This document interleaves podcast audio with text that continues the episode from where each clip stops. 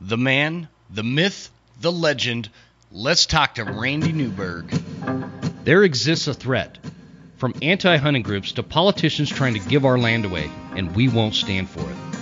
Those vast western landscapes provide the space for our wildlife to thrive and a place for hunters and anglers to fuel the fire that sparks their soul.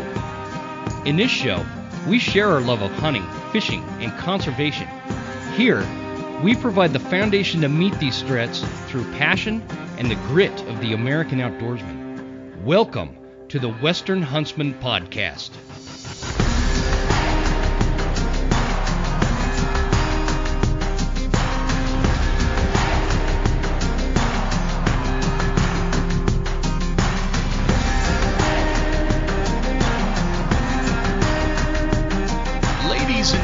Welcome to episode number 33 of the Western Huntsman podcast. Glad you have joined us. This is uh, Jim Huntsman coming at you from the beautiful wild country of North Idaho, right here in the Broken Time studio in Hayden, Idaho. Um, guys, this is going to be a really good episode. Uh, I've got uh, just a, a spectacular human being on uh, as, as my guest, and I'm going to get into that. But before I do that, I want to talk about an announcement that we have, and I mentioned it if you tuned into the uh, last installment of the School of September series. Uh, I'm going to give you a little bit more detail. We've got some stuff uh, going on some giveaways, some some contests for youth hunters, and uh, uh, basically there's uh, well there's two parts to this. First of all, because I want to announce my buddy Nate Davenport won some gear. And if you don't remember, Nate is who I had on this show about a month ago.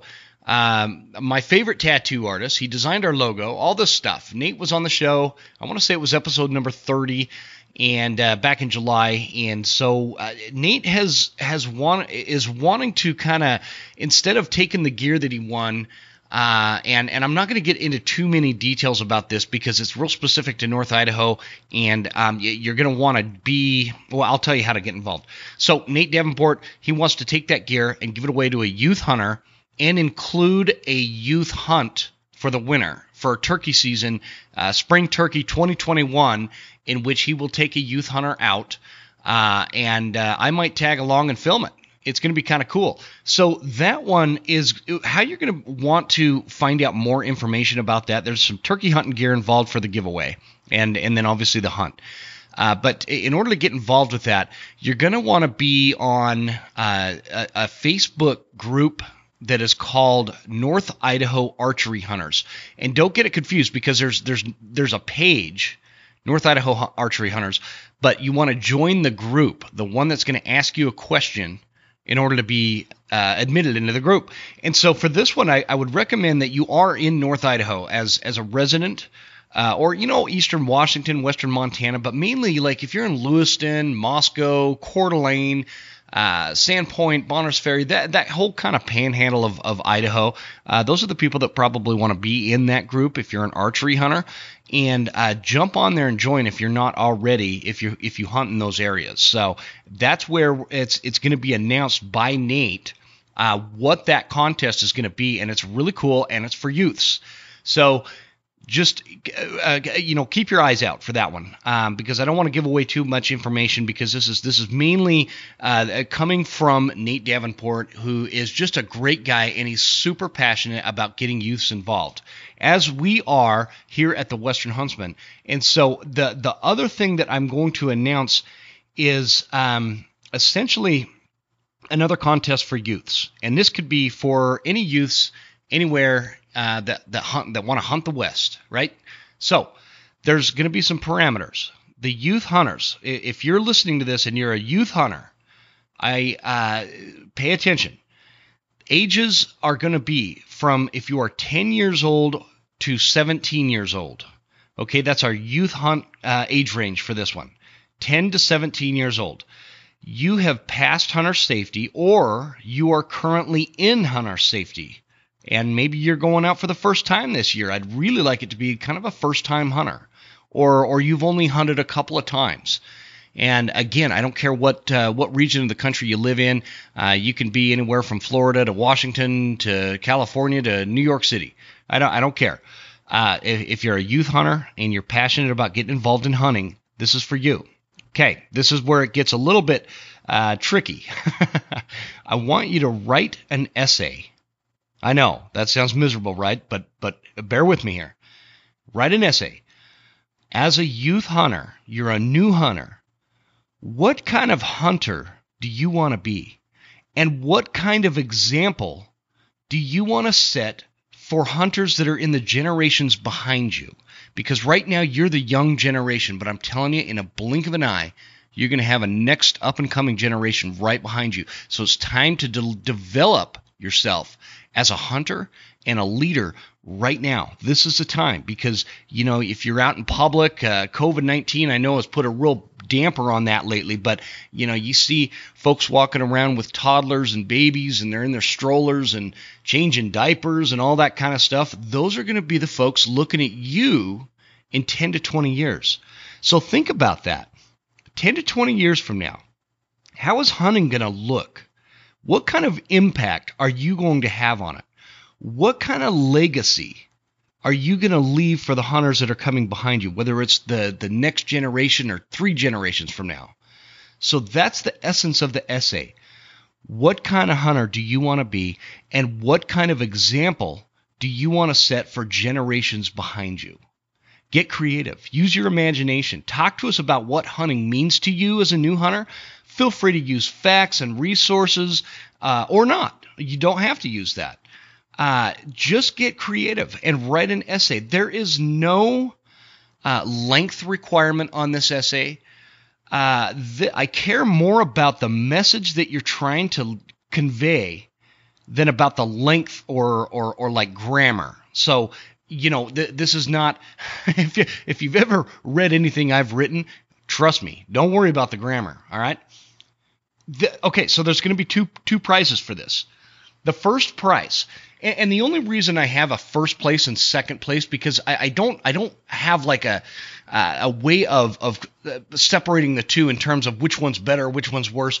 It's just the first place is is more of an ongoing membership. It's going to give you a 12 month access to the Elk Collective, and it's so this is a full scholarship to a one year access membership to the Elk Collective, which has all sorts of hunting elk information in there that will get you pointed in the right direction right now at the beginning of your hunting career. Okay, that's the first place.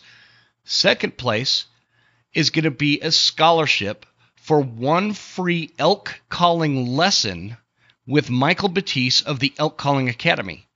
So if you listen to uh, last week's or, or, or the, I guess I guess this first month's installment of the School of September, that was that was Michael Batiste. That's who that's going to be with, and it's and, and it doesn't matter where you're at because the lesson is done online, and you guys connect through through Zoom. You'll be able to see each other and you're going to want to have a reed and a bugle tube uh, and or, or, external calls, whatever you want to use there. And Michael is going to walk you through how to use that so you get started. That's a one-hour free lesson. So I, I, I, the the idea was I was initially just going to pay these as a scholarship. I was just the the Western Huntsman was going to pick up the tab. But what you'll find with the hunting community and the hunting industry is it's packed full of world class people. They're just great people, okay? The folks over at the Elk Collective are not going to charge me for this. They're donating this to the to the youth hunter. Michael Batiste over at the Elk Calling Academy, he's not going to send me an invoice for this. He's he's donating an hour of his time for this lesson. This is a big deal because these are these are companies and this is how they make their money but they're they're willing to do that because you as the youth hunter are super important to us. You are uh, what we are building in terms of our future. And and we are counting on you to be sportsmen to be ethical to be good leaders and set really good examples for hunters that are coming up behind you. And we need you. We're, we're depending on you and and the elk collective and the elk calling academy both recognize that and so you're super important in our minds and this is going to be a very important thing so okay just so we're clear an essay about what kind of hunter you want to be and what kind of example you want to set for the generations behind you. Think about that and, and write me an essay. Again, I don't care how long it is, but once that essay is complete, send it on over to Jim at thewesternhuntsman.com. That'll be in the show notes. Jim at thewesternhuntsman.com. The winners are going to have one scholarship to the Elk Collective, uh, one year membership, and second place is going to go to a one free elk calling uh, seminar, or I'm sorry, not seminar, um, uh, a lesson, a one on one lesson. This is a one on one lesson. It's really cool to the Elk Calling Academy. Submissions are due by September 1st, 2020. That gives you about three weeks. Um, and uh, again, yeah, don't worry about length, don't worry about grammar. It's the message. I want you to write, inspire me. Inspire me with what kind of hunter you plan on being and how you're going to teach others to be a great hunter. And a great hunter is ethical. A great hunter is a sportsman. A great hunter is does everything legally. A great hunter knows how to put an animal down without the animal suffering. A great hunter takes responsible shooting uh, very serious, and and and shot placement is is of highest pri- priority in the field. A great hunter harvests the meat. They use the meat. They make sure the meat does not go to waste. A great hunter teaches others to be great and respectful hunters. Great hunters are respectful to other hunters. These are the things I want you to talk about. The, the, that's what I want. I, I want you to express what you see a great hunter as and what kind of example you're going to set. Okay, I hope that's clear enough. If you have any questions on that, don't hesitate to, to shoot me an email. Uh, Jim at thewesternhuntsman.com. Say, hey, I need clarification on this or I need clarification on that. No worries. Just send me an email. I'll, I'll talk about it. This uh, or rather, I, am really looking forward to this. I'm really looking forward to seeing your submissions, uh, the creativity, the younger hunters, the youth hunters out there. Uh, I, I, really want to see some passion, and, and I'm really excited to see that in your essays.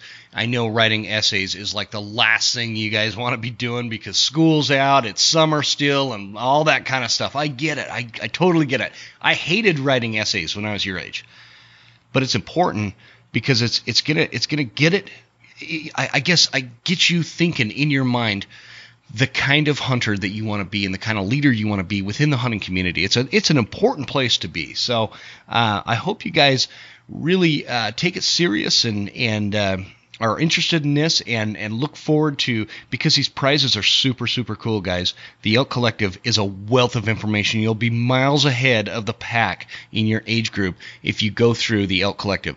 You'll be miles ahead of the pack as an elk caller if you sit down with Michael Batiste for an hour. I might have some other prizes I, will add into this. I'm not totally sure. Uh, I'm just working it out, but I wanted to try to get this out prior to season.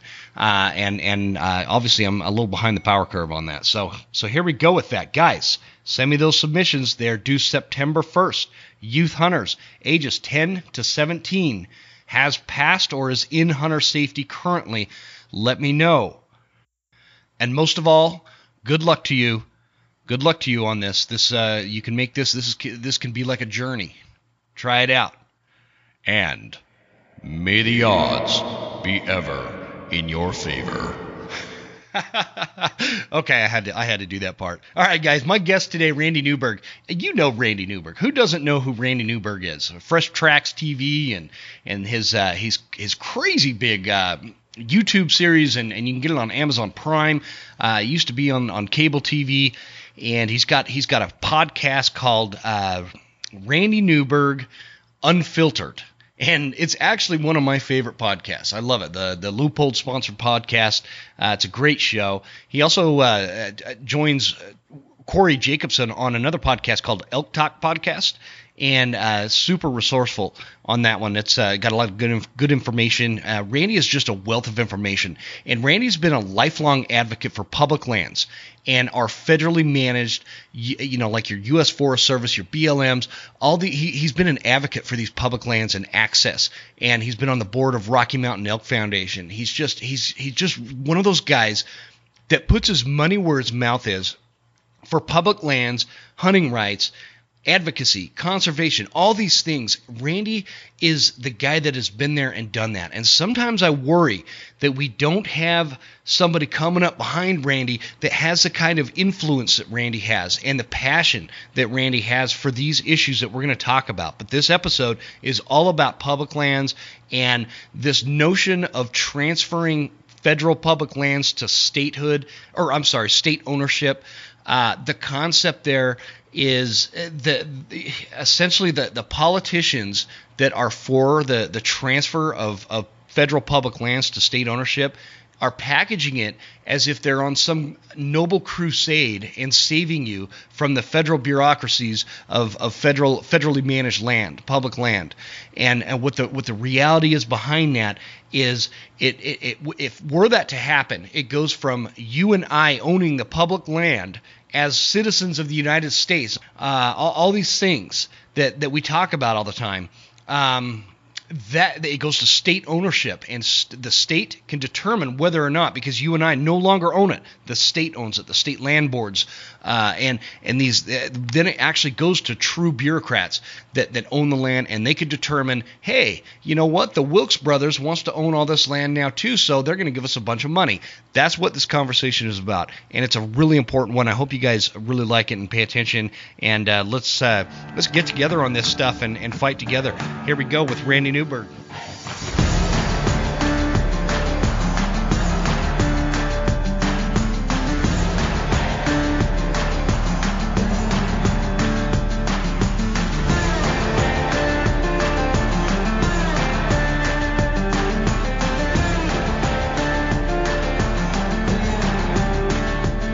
All right, guys, I am on the phone with one of my favorite uh, figures in the in the hunting community. And I'm uh, I want to give him a warm welcome to the Western Huntsman podcast. Randy Newberg, how you doing, my friend? Jim, I'd probably have to be you to be any better. I, I don't know about that, but uh, I'm I'm really excited about this conversation. We're going to talk all sorts of conservation issues and state land versus public land versus federal land and, and all these different topics that it, it can get really muddy really fast. And uh, you are one of those guys that has a very unique and an easy way to articulate it so people understand it. And and I think that uh, we're going to get a lot out of this. So I appreciate you joining me. Uh, I appreciate you having me. Anytime we can talk about these issues, I'll get up real early. Not not as early as I usually get up for hunting, but I'll get yeah, up early to talk about this stuff. It's a it's a close second, right? Yeah. So uh, I I want to I need to get one question right out the door, right yep. off the bat. It's super important. In your email signature, you have a fax number. Now, who in the world is still faxing you? Uh, you'd be surprised. I, in my other life, I'm a CPA. Uh-huh. Uh, yep. And so we have to get public land film permits all the time for any time we film on public land, we got to get a, a film permit.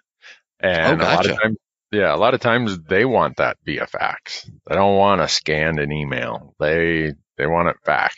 Uh, crazy as it also sounds, a lot of the investment companies that I deal with in my CPA life, they mm-hmm. need a faxed signature. Their regulations or internal rules, whatever it is, still says got to fax it to you.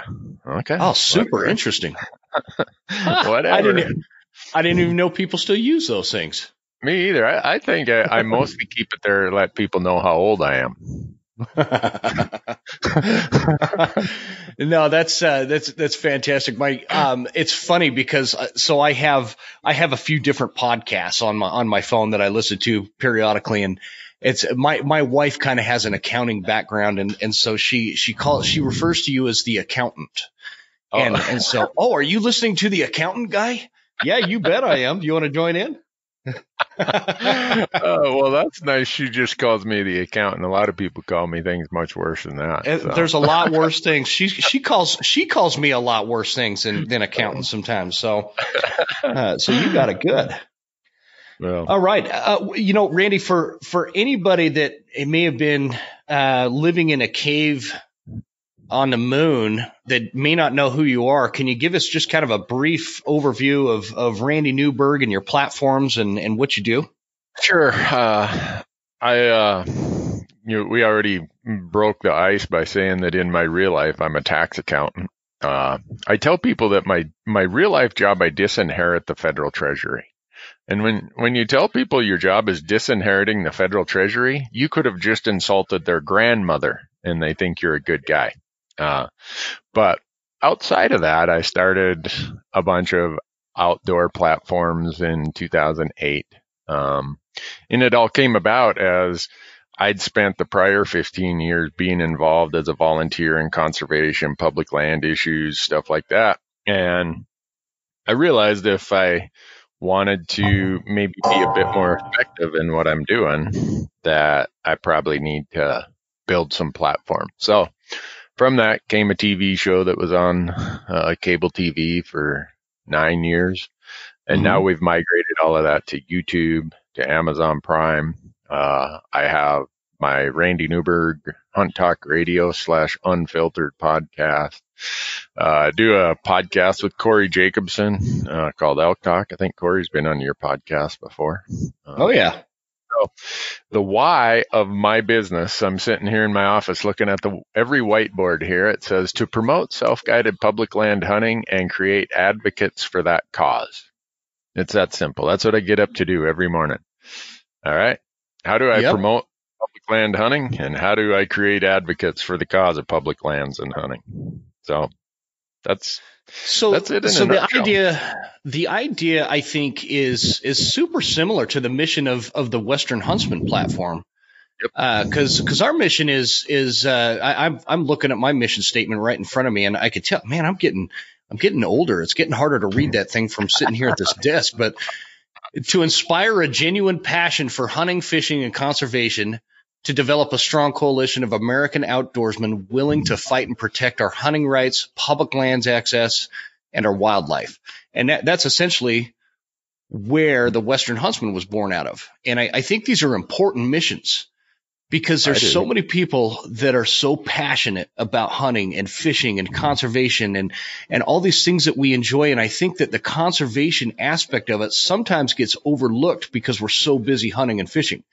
And, and so I think it's important that we have these conversations and have these platforms. And you're just a, you've got this, uh, the, the, your platforms have such a huge impact and, and I appreciate what you do. And so that's, that's why I'm excited about this conversation. I can go on all day about that kind of stuff. I, I appreciate that, that you think that they are having an impact, Jim. That's, uh, that was our goal when we started. Uh, and along the way, you know, when you're trying to create advocates, you have to stick your nose into the political arena. Uh, because, and, and the reason being is over our lifetimes, our issues have been taken away from public hearings and just game and fish departments or whatever and brought into the political arena of state legislatures, Congress, places like that. And mm-hmm. I just decided, you know what?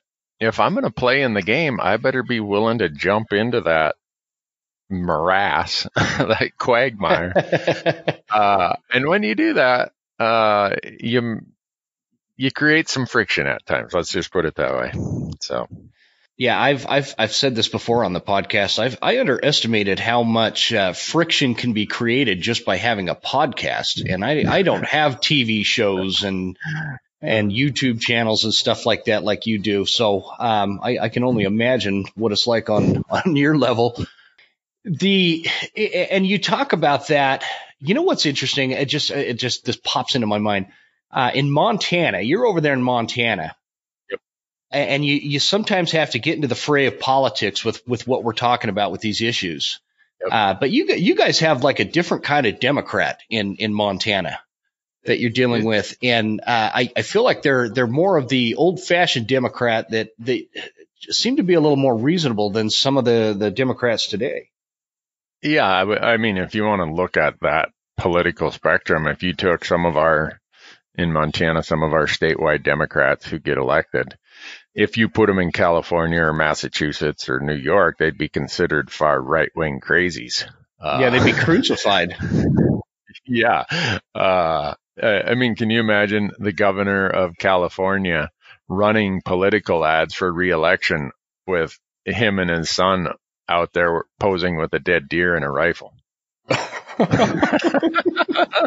in Montana, that's like street street cred, man. oh man, yeah, that would be. Uh, call, you think that you think the riots are bad now? That's exactly what would happen over there. But it's an it's an interesting situation and an interesting place to live. Uh, kind of like Idaho. Uh, even those who would be lumped in as you know over to the left are still pretty moderate. You just you aren't mm. you aren't going to make it in a place like Montana, Idaho, or Wyoming, pitching you know some of the really far left ideas. So I suppose the same could be said for like a Republican in California. Yeah, you know, and so yeah. and and sometimes as you know, when we're talking and to your point, what what we're talking about with this th- these issues, what's what's an interesting kind of I don't know perspective or aspect of this is the, my show is not not necessarily a show of politics, but but we get into the weeds of politics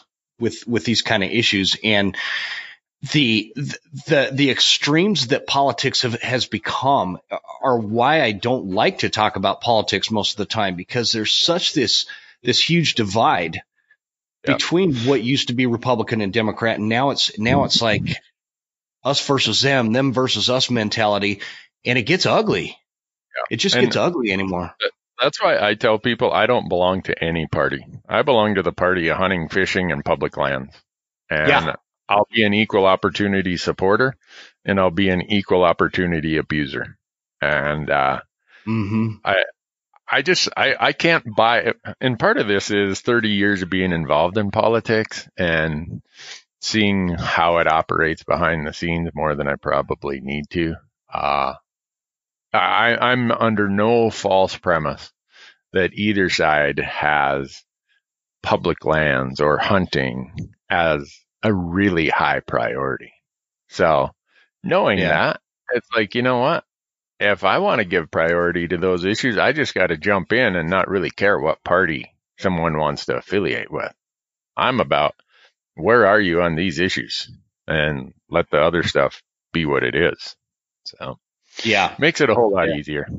Yeah, I, I, uh, it's funny. I, I, I used to be a very staunch, one-sided kind of guy, and it's, it's not that my beliefs have changed. It's that I feel like the, the parties have changed, and I, there are times when I just, I feel like I don't belong anywhere because you get, you get some, some people on the folks on the right that, that want everything to look like Texas. You know, they, they don't have public land that like we do in, in some of these other Western states. And, yeah. and, and they believe in, in, in so-called state transfers and, and all these other, uh, other things that would have a huge impact on, on the hunting community. And, and then you go to the other side and they want to take away your guns and and and do all these these these crazy things with our tax dollars and and they both do crazy things with our tax dollars anyways we're getting way uh way off topic here well i think it's but laying that out as some background i think is helpful i told you that uh i grew up you know i i kind of went to college during the Reagan years. Reagan was the first president I ever got to vote for. And so I, I always viewed myself as a Ronald Reagan follower. Uh, and you know, when you're young, you kind of want to be part of the winning team and, and I don't regret any of my, my thoughts or, or positions at the time, but, uh, when I moved to Montana after I'd been here about 10 years, I started feeling more comfortable engaging in politics. And I was trying to be involved in Republican politics here in the Gallatin Valley. Uh, I used to go to the meetings and eventually they told me, you know what? All you want to talk about is hunting, fishing, conservation, clean air, clean water, public lands, public access. We don't need you here. Don't come anymore. I'm like, okay. and so that was one of those events in my life where at the time I kind of threw my sucker in the dirt and I was mad. Like, well, who are they to say these aren't important issues to the Republican Party?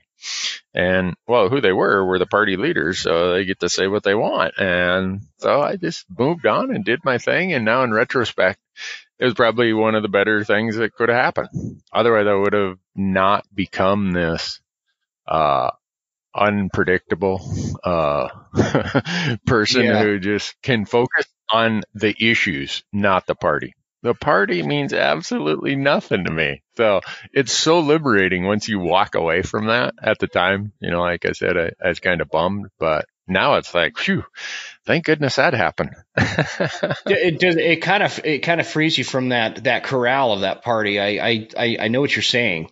I know what you're saying for sure. I just it's it's hard and and I told you before we started recording, I, I don't want to get tar and feathered. But uh, huh? I, I was the same way. Uh, 12 years ago, when my wife and I uh, I took a job down in Utah, and and uh, Utah is its its its own uh, series of podcast episodes in, in, in, terms of uh, conservation and and their. You had a term for it, the Utah delegation. And uh, it's funny, my brother lives down there, and I'll say, "Oh, how's, how's it going down there with the Utah delegation?" He gets kind of upset with me because he's real defensive about it. But, anyways, back in those days when I took the job, we moved we we moved down to Utah, and I actually volunteered for the Mike Lee campaign, help making phone calls to delegates and all this stuff. And now I'm just like, you know, I, I, I probably shouldn't even say this on my podcast. And I, I, would never do that today for, for either party at this point, but uh, I also am am really regretful because I just didn't have an understanding of specifically Utah politics and and their negative impact on public land and and their uh their the, these these Mike Lees out there that just I, I guess what how how do we even how do we even investigate that in a sense of like where does that thought process come from? Let's get yeah. rid of public lands and and turn it all essentially it's it's all going to go they they put it under the guise of states are going to manage them a lot more efficiently, but really yeah. what it boils down to is they're going to be sold and we are not going right. to have access to them. Yeah, when you think about it, it's something that has been in our country forever. When you go back to the history, the Northwest Ordinance started the whole concept of, of state trust lands. And when Ohio became a state, they said one square mile out of every township, in other words, one, one section out of every 36 sections in a township shall become public land or, or, shall become state trust lands held in trust by the state for the management and funding of their school systems. And I think mm-hmm. Ohio University, if you're a Bobcat, I think that's what they are, uh, was the first university built uh, based on this new idea. Uh, so then after that, every state that became admitted to the union got these these lands. Like in Montana and Idaho, we got, I believe Idaho was included in this one, section 16 and 36 out of every township got transferred to the state uh, to help fund their school systems. Well, along with that, kind of going parallel to it, we had the railroad companies, the timber companies, the mining companies who were granted federal lands if they would come and develop these lands. Mm-hmm. Well, do you guys have Plum Plum Creek timberlands, or did you that now have been sold? You know, uh, I I'm not super familiar with that. I don't that that one does not stand out in my mind, but okay. I I, I just in may Montana, have missed it. We we have Plum Creek Timber, whose predecessor was a railroad company. So the railroad company who got all these lands for putting the railroads through Montana later on set up a timber company. So they spun off all those lands and put them in a different company that was Plum Creek. Um, and there's a bunch of these other uh, companies. If you look at the checkerboard pattern, if you've ever driven I-80, Interstate 80 across southern Wyoming, mm-hmm. it looks like a checkerboard. And how that happened was the railroads got every other section. So we've had this history of giving private enterprises land. It's it, it's happened throughout our country forever. Now, then you have the homesteads, and it's okay. You come and you homestead this 160 acres, and if you meet certain things and da da da, you get to buy it for some pittance of a price, or was almost free in some instances. So we had another program where we were giving away our land to private enterprises or private people. Uh, So that worked out so good for some people and some groups that they wanted the entire country turned over to private enterprises. So after uh, Jefferson bought the you know Louisiana Purchase, if you, whatever, however you mm-hmm. want to define that, you add that, you add uh, all the territories we got from the, the Mexican War, uh, the Gadsden Purchase, the settlement or the negotiation with the British for Oregon and Washington, Seward's Folly, known as Alaska. By the time that's all done, we have 2 billion acres of public land. And then the giveaway programs start. And by the time they're done giving it away, we're left with 600 million acres. So the federal government has already given away 1.4 billion acres of public land to private enterprises and to mm. states. So what we deal with today is the remaining 600 million, 640 million acres now, uh, of what was considered too arid, too inhospitable, unproductive, not fit for commerce or anything else. So all the crappy, what, what was deemed to be the crappy, undesirable lands are what we are left with today. And yeah. so this whole notion of giving land to private enterprises has been around for a long time. But sure. along comes Roosevelt and some other people when he becomes president, he establishes the U.S. Forest Service.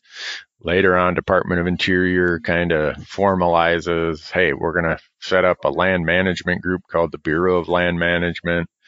So starting from about 1900 to 1940-ish, we start putting some real formality to this. But in the interim, as states were admitted to the Union, some of the more arid states in the Southwest got even more than two sections out of every township. Some of them got three or four sections out of every township. Uh, and so, uh, this, the, the trend then started in Nevada where Nevada got, uh, almost 3 million acres at statehood. But if you've ever been to Nevada, it has a lot of arid inhospitable lands.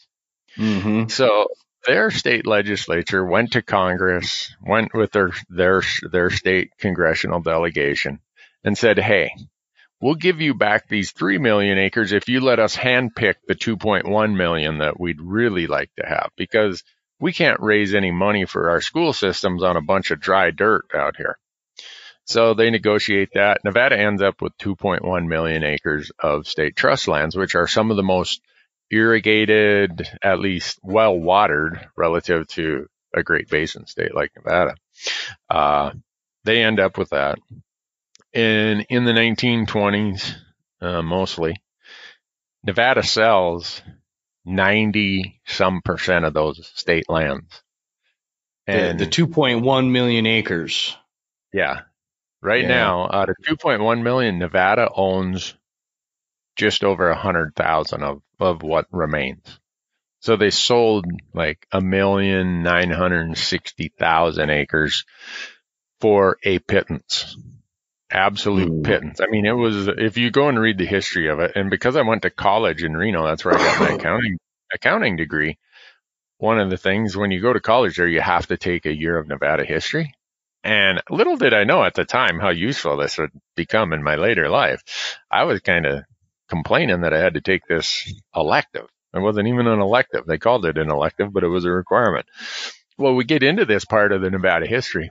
Uh, and when they sold it, they didn't even put the money in the, in the educational trust. they just put it in the general fund.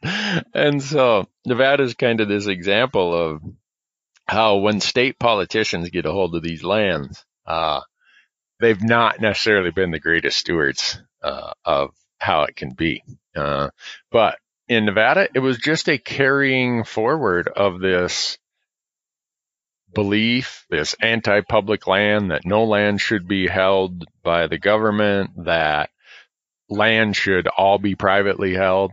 That's kind of what Nevada became an example of. And so now Nevada has less than 1% of its state trust lands remaining.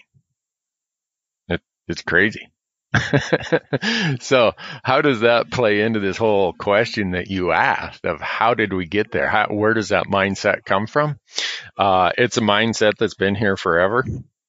When I was going to college in Reno in the 80s, that was the the core of the Sagebrush Rebellion, and so they just flat out said at that time, sell the public land.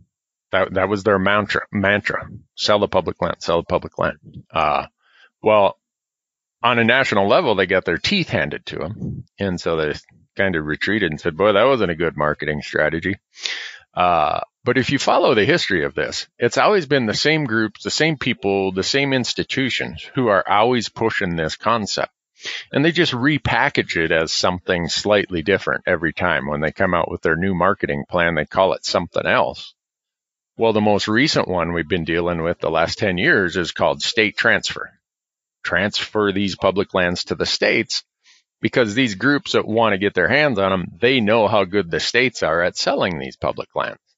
And they know every study that's ever been commissioned says that there's not a state in the West that could afford to keep these lands because the states don't have a U.S. Treasury with a printing machine that just prints money nonstop. States have to balance budgets.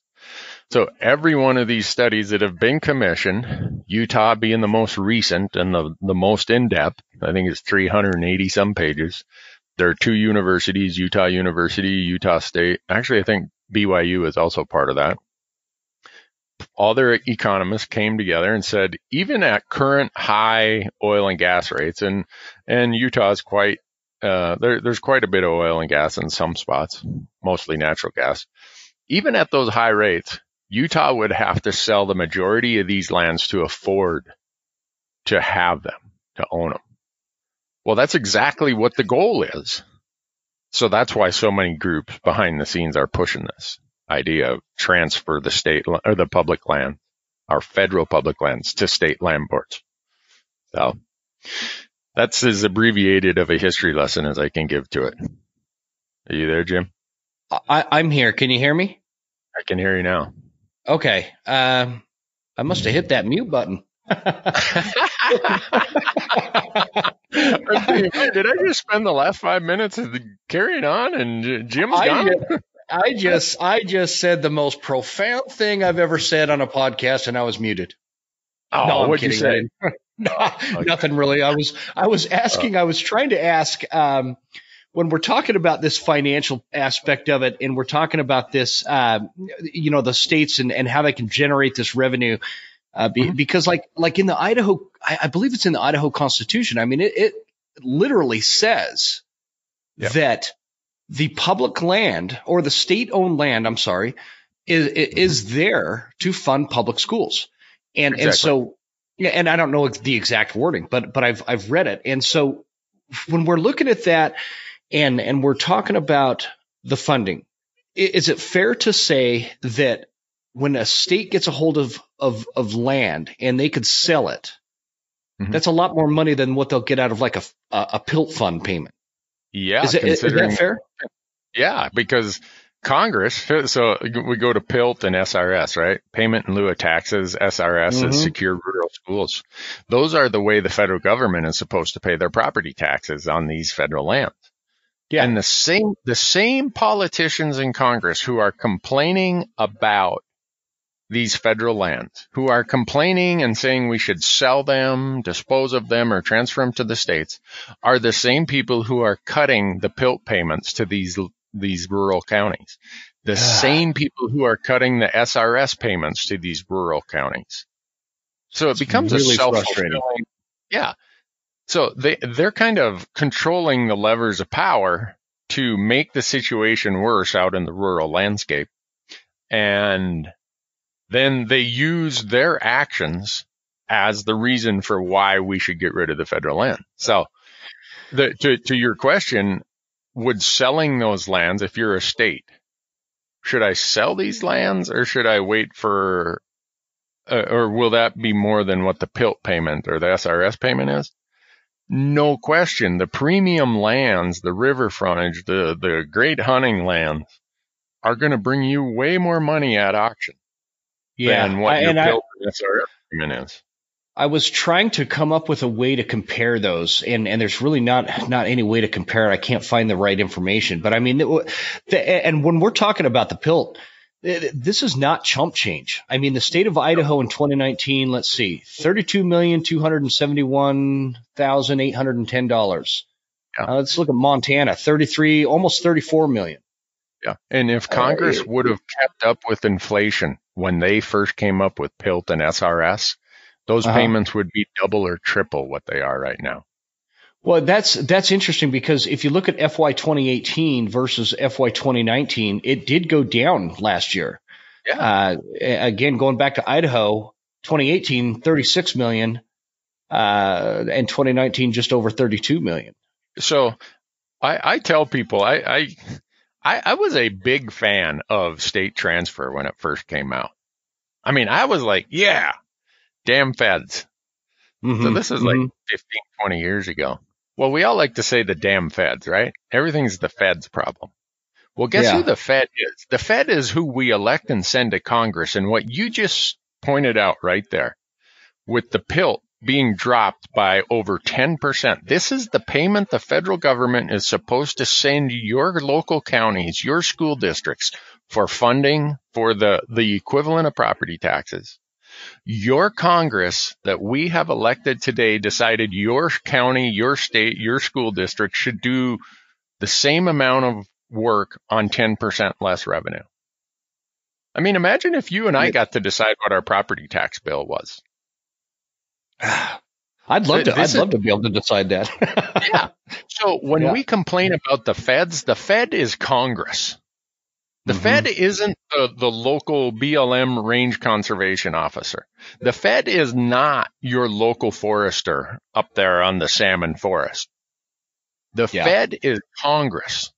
And until Congress starts being held accountable for this BS, they, they've got right now. They love the the d- dynamic that we have because we all get mad at the Fed, this nebulous kind of whoever it is, and we go down to a public meeting or we go down to the Forest Service office and we slam our fist on the counter and complain about what they're doing. Well, the person who sets policy, sets budget, makes the final decisions is in Washington, D.C., is sitting in Congress. And do they ever hear the complaints? Do they hear our frustrations? No. no. they've got it made because they know whatever they do, the, the complaints are going over to the complaint department, i.e., the B, local BLM office or the local Forest Service office. Mm, so what do they yeah. do? They're like, well, let's lower the PILT payments even further. Let's make these county commissioners mad as hell. Because if we keep, if we just keep cinching down the screws on these PILT payments, pretty soon all those county commissioners they'll be on board with our idea to sell these federal lands or to give them to the states. So it becomes a self-fulfilling activity the way they do it. The, the mindset is just mind boggling. See, this is why, this is why, uh, you know, I, I'm a big history buff. And, mm-hmm. uh, I, I spe- specifically, I love, I love studying the Civil War, right? And, uh, there's this movie that came out in the mid nineties called Gettysburg. And, yeah. and, and there's a scene in it where this soldier's really upset about, uh, the papers he signed for his enlistment kind of thing. And, and he's talking to Colonel Chamberlain of the, the, the 20th Maine, the, the regimental commander. And, and, and what he's doing is he's complaining about these Northern generals.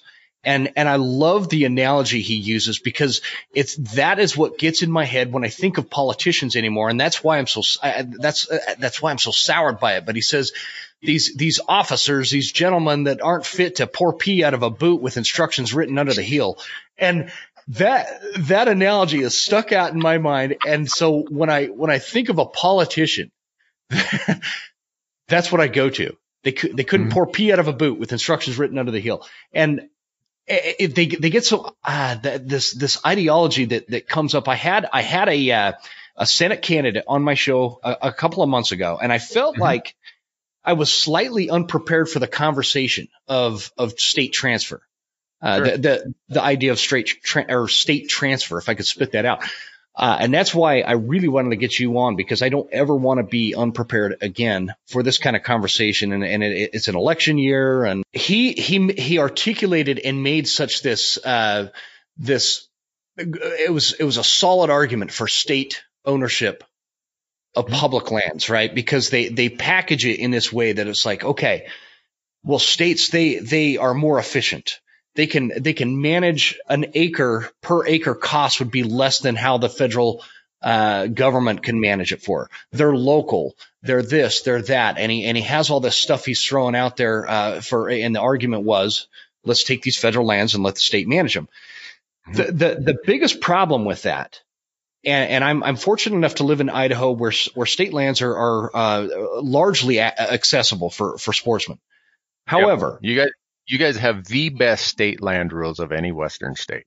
We do, we do, and and but I've also lived on the on the other uh, side of that. I, have lived in Utah, and yeah. so I, I've seen like the it's like the both sides of that that pendulum. You know what I mean? For me, uh, it it comes down to uh, looking when you use the term packaging. Uh, that that's really the right term. It's what kind of a bow have we wrapped around this concept? Because the concept inside the box never changes. Mm-hmm. That goal, and you look at who's funding it, you look at where the money's coming from, it's the same people who want these lands in private hands. So I'll use an example in Idaho because I keep really close tabs on Idaho. One, I got a lot of friends there, a lot of our audience is there, but in the last two years, have your trespass laws changed significantly in your legislature?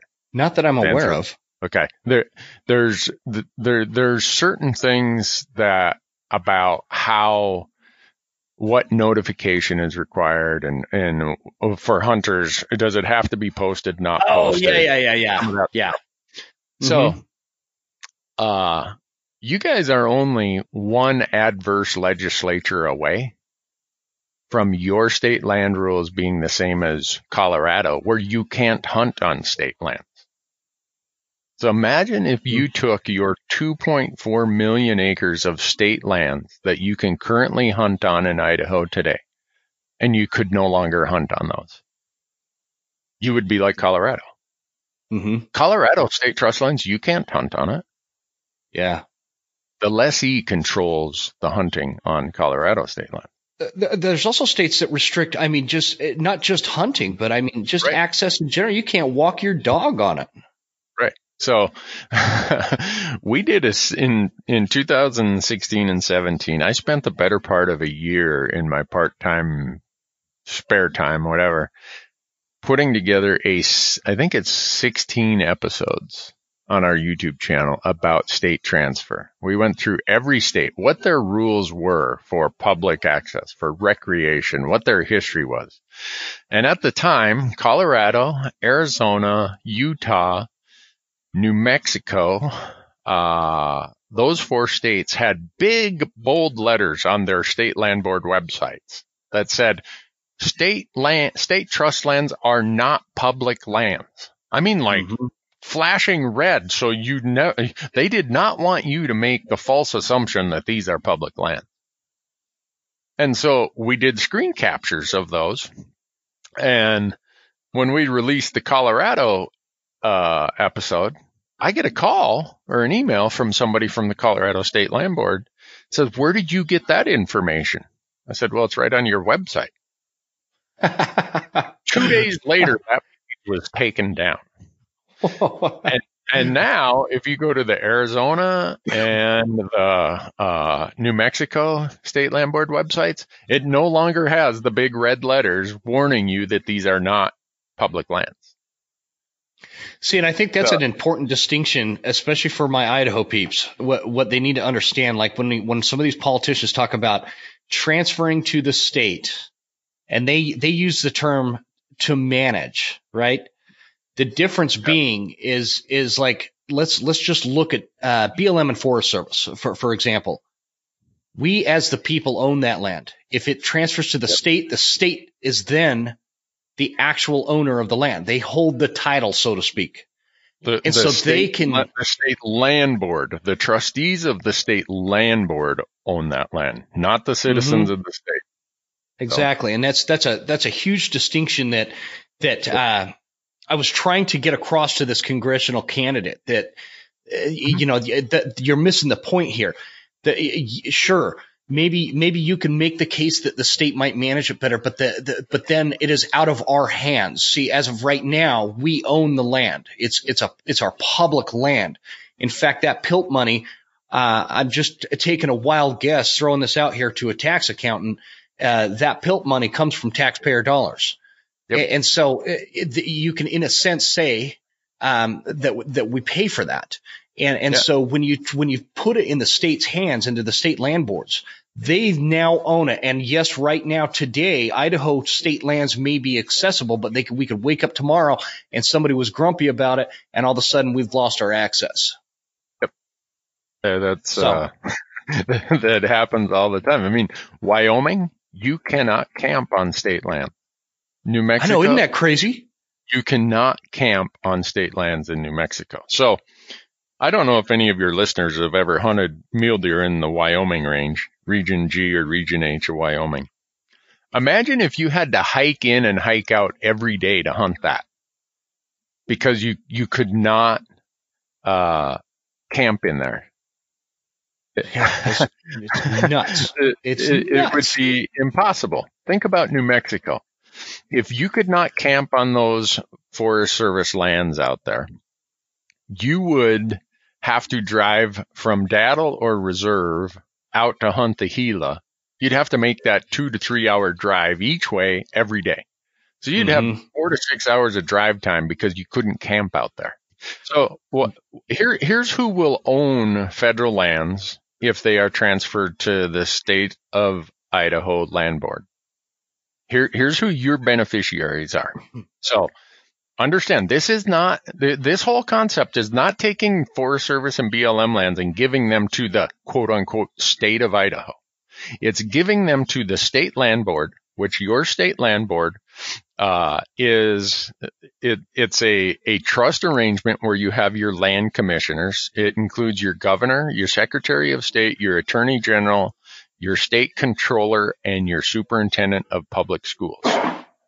So Here's who the beneficiaries are, and it specifically states that these lands shall be held for the benefit of shall be held in perpetuity as a trust for the beneficiary of these beneficiary for for the benefit of these beneficiaries.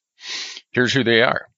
Your Idaho Public Schools, University of Idaho, the State Hospital for the Mentally Ill, Lewis and Clark State College, your state veterans home, Idaho State University, the Capital Commission, the Idaho School for the Deaf and Blind, and the Idaho Juvenile Correction and Prison System. That's who mm-hmm. owns the land then. This is not owned by Idaho Game and Fish.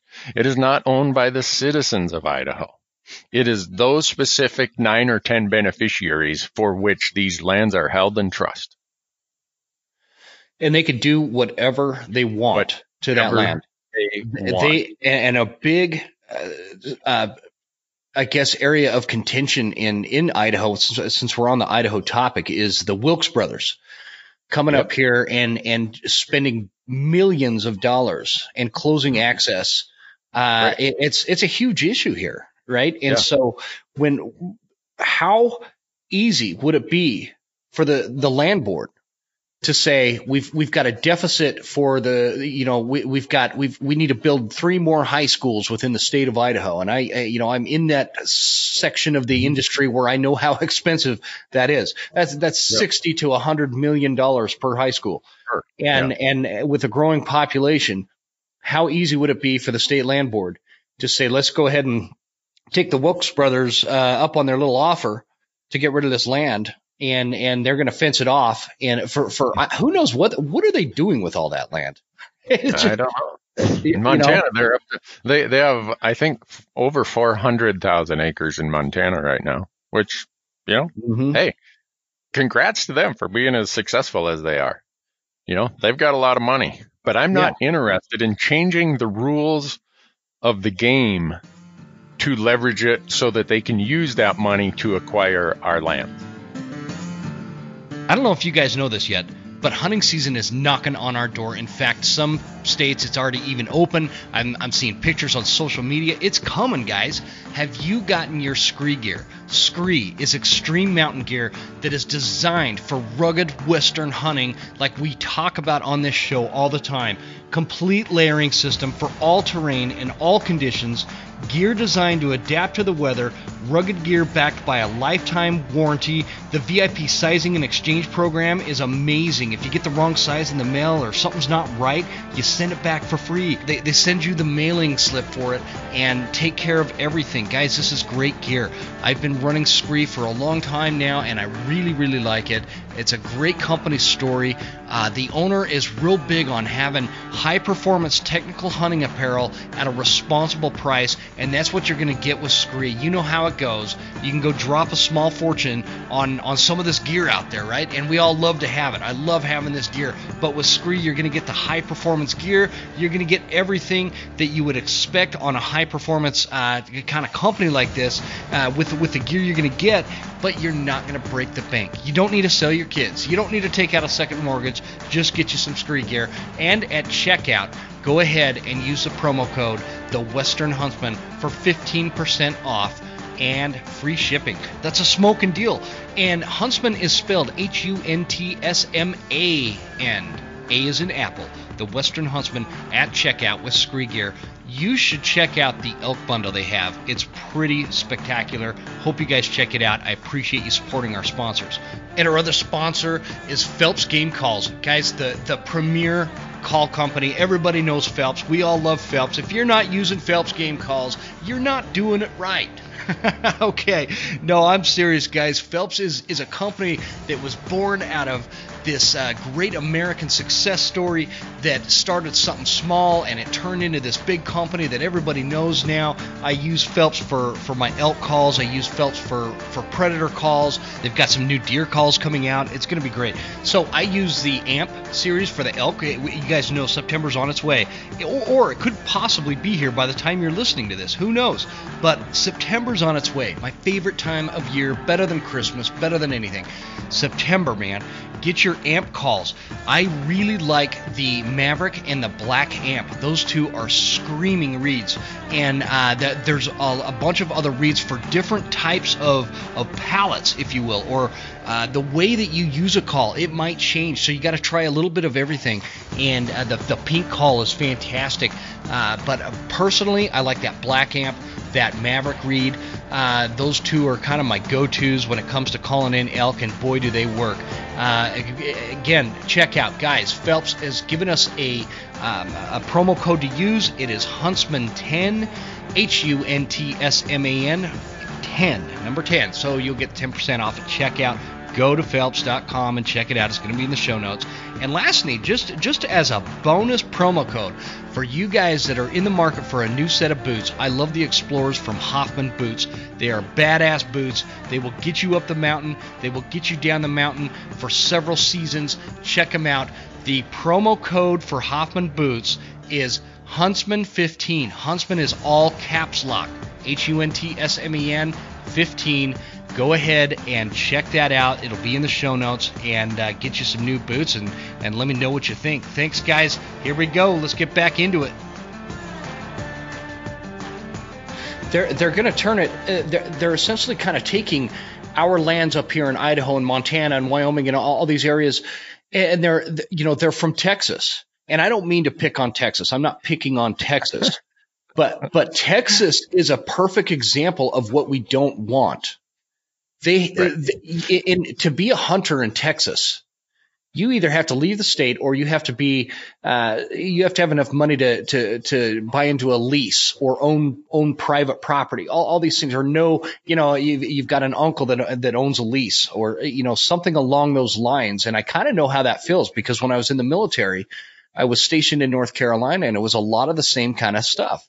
I, mm-hmm. I, I didn't know. I was a kid from the West. I didn't know that you, you can't just go driving up into the, into the Forest Service land and go hunting.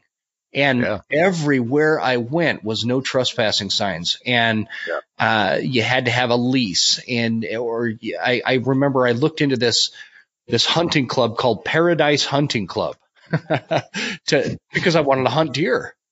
And uh, I, I, do you know what they paid a private in the Marine Corps in in 1999 or the year 2000? I couldn't buy into that. I couldn't. I couldn't afford that. Uh, no.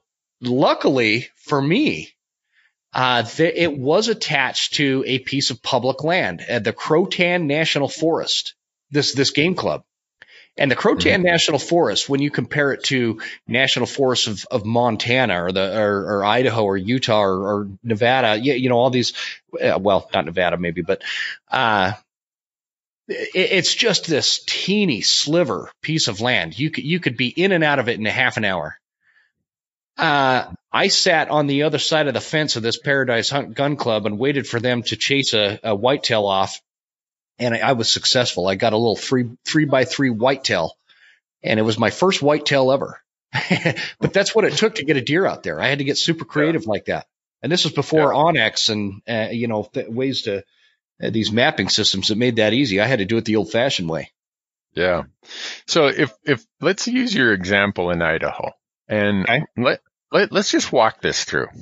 So the we, we do an experiment. We say, you know what, Idaho's a great experiment. Let's take, or a great place for an experiment. Let's take the Forest Service lands and the BLM lands and let's give them to your state land board so it can manage them for the exclusive benefit of these nine institutions that are the beneficiaries of your state trust. Mm-hmm. Well, your state legislature looks at Utah and says, you know, the way Utah balances its state budget is it keeps cutting school funding for other services of health and human services and police and uh, whatever else it might be, highways. And well, how do they fund their schools then? Well, they sell their land every October and every May. The Idaho State Land Board has an auction. And what are they doing? They're selling lands to get generate money for the school system because the legislature keeps cutting their share of general funding to the school districts.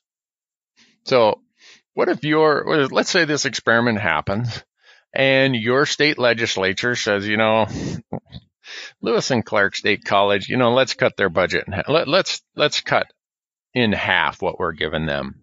And you know, the, the University of Idaho, you know, the Vandals and uh, they, they just uh, they don't deserve what we're giving them. And and Idaho State, you know, let's cut that too. And and then let let's let's not contribute so much for the prisons and the juvenile correction system and the and the capital commission. Well, let's cut that. Well, where is the money going to come from? Well, to make it up, it's going to come from your state land trust, your land board that manages this trust. Well, they don't have enough earnings to fund all that difference because your legislature cut so deeply. Mm-hmm. So what are they going to have to do? Well, you know, the, the, the best 4,000 acres we could sell would be that state land that controls, you know, that right there on the St. Joe. There's that, there, that road goes through there someone would pay a fortune to control that access. So it's only 4,000 acres. Let's sell it. And I think we can make 18 million on that. And then there's this piece just outside of Salmon. There is the best elk hunting there. For 3,000 acres, you, you could control all that access there. So man, for that 3,000 acres, I bet you we could get 20 million from the Wilks brothers. Mm-hmm. So let's sell that 3,000. So this is the process by which this end mechanism, this end means happens. This, that's what's happening in Utah. Utah is one of the lowest states in per capita funding per student. Yep. From their state legislature. Yep. Where do they make it up? They make it up from their state land board who sells land all the time. And I, I, think it's fair to say too that you know it's not just about the four thousand acres on the St. Joe or the three thousand oh. on the on the salmon. Right. What, what, what that does is landlocks our federal exactly. land, and right. so it's not like you're just losing access to you know seven thousand acres or whatever. Right. It, it's it's millions of acres that, that could we could be locked out of as as sportsmen. Right. And so I I and then not that we're probably ever going to have the big fire again, the great burn like you had in northern Idaho and western Montana back in when was it 19 1919 or may, oh no maybe it was 1910 there was another one in 1910 something like that. Yeah, somewhere around there. But assume we have huge fires. Who's going to pay for that? Do do do our counties, do our rural counties of Montana and Idaho, Wyoming, or even our states, do we have the money to pay the millions, the tens and hundreds of millions that a bad fire season would create? No. No. We don't. Everybody knows that. All of these studies I talk about that have been commissioned say the states would never be able to afford what it's going to cost for fire, for just roads and ma- all these Forest Service roads, all these other things. I don't know how it is in Idaho, but our counties don't have enough money to maintain the asphalt roads they have right now. Yeah, exactly. We, we gave the them all the Forest Service roads and said, you're now in charge of, of all of these. Their only remaining recourse would be to close the roads because they, they don't have the money to plow them, to maintain them, to put in new culverts, to whatever. Mm-hmm. They, they don't have the money to take care of what they got right now. And so every one of these schemes, these pretty packaged ideas is based on the understanding that the states could not afford these. Your state land board, just like Montana, just like every other state, is under the directive that if you have assets that are not generating money, you must dispose of them. Mm-hmm. This is in the constitutional charter. It, it, exactly. Boards operate from you have to sell them. You you're not allowed to say, well, you know, the public hunts on those. It, you know, it's going to cost a few million to repair that road. Let's let's do that. That's not what these state land boards are allowed to do. They would look at it and say, well, we could save the two million repair and we could generate three million of revenue by selling that. Sold. And who do you, you think those are? Jim, do you think you and I or your listeners or my listeners are the people who are going to be the buyers of those lands when they in Utah? No. Eh, no, eh, eh, absolutely in, not. They, they on their Facebook page they used to argue with people that why are you complaining? These aren't public lands anyhow. These are ours to sell or do what we want. And then they when they got so much criticism, they quit saying that. And then they would say, "Well, we only sell the desolate, the the wasteland, the stuff nobody wants. Well, if you go to their flyers where they advertise it, premium big elk hunting right here, exclusive access, dot, dot, dot, dot. Mm-hmm. Those are the pieces they're selling. And the buyers are not you or me or our listeners.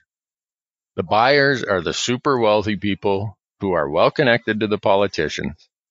And uh, that's, that's where they want to go with this. So it, it's it, if you get if you get uh, I know we keep picking on Utah, but I mean if you get on the the Mike Lee website, mm-hmm. uh, he says on uh, under the public lands tab it says it is often said we now live in two Americas. Nowhere is that description truer than when it comes to land owned by the federal government. And yep. they say these things the federal uh, government owns just 4% of land. Um, eh, they say these things. Russ Fulcher in Idaho, eh, he has since, I can't find it on his website anymore, but he said, basically referring to federal land as uh, it's mismanaged. And that's what happens when you have a landlord 3,000 miles away. That kind of statement is so misguided because it's not, I, I, don't know of any situation where a tenant receives money from the landlord, first of all. And second of right. all, it's not a landlord. They're simply managing the land. Somebody has to manage it. Is, yeah. is the, and I, I really like using the Forest Service and, and, uh, as an example because, um, there's, there's a lot of room for improvement in, in how that's, that's managed. Sure. Oh yeah, but for sure. What what entity from any government, whether it's the federal, state, local, county, you know, whatever, where show me one program that doesn't have room for improvement. yeah. it, it, doesn't exist. And so these wild statements that they make, and and this this uh, congressional candidate that I had said something that really struck me. Uh, th- because I was telling him that you know it, it, eventually it's inevitable if if that happens, we will no longer have access to it. And he said something that I think is truly super naive. And he was a younger guy, so I, I, I get it. But he says I think that it has to start with trust. People have to trust us. They, are going to have to trust us. oh, trust me. Yeah, trust me. Just, just trust us. Eh, eh, eh, you know, there has to be a level of trust. And, and I just, uh, I, I, I was maybe too nice to him, but I didn't want to tell him that, you know, uh, there is no trust, my friend. There is no trust. I am, I'm long enough in the tooth to know that I, I just don't trust you. I apologize. Yeah. And it's probably not going to change. Do, do you think that the folks of Oregon who have sold 55% of their public, of their state trust land, you suppose they trust anybody? There is not enough time in a lifetime to gain that trust back for, for those yeah. Oregonians. Uh, that, yeah, yeah. no way. Uh, no way. But, but the, that is kind of that person, whoever it was you had on there, that's putting up the surrender flag. It's saying, mm-hmm. okay, you got me. Let me put up the surrender flag and just say, trust me. Yeah. Right. Yeah. It's and, unrealistic. maybe when I was 14, I would trust somebody like that.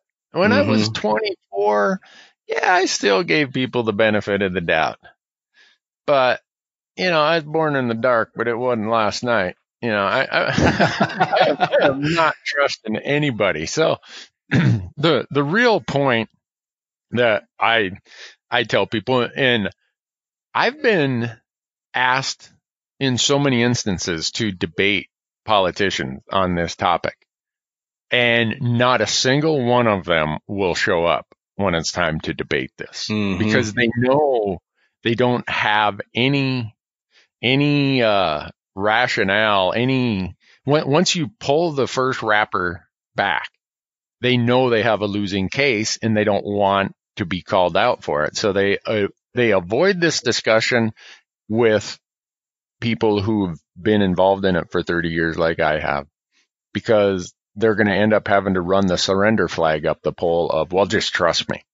So I tell yeah. every one of these state politicians that if you want to take over the federal lands and think that our state land boards should manage these lands, should own these lands, one of two conditions exist.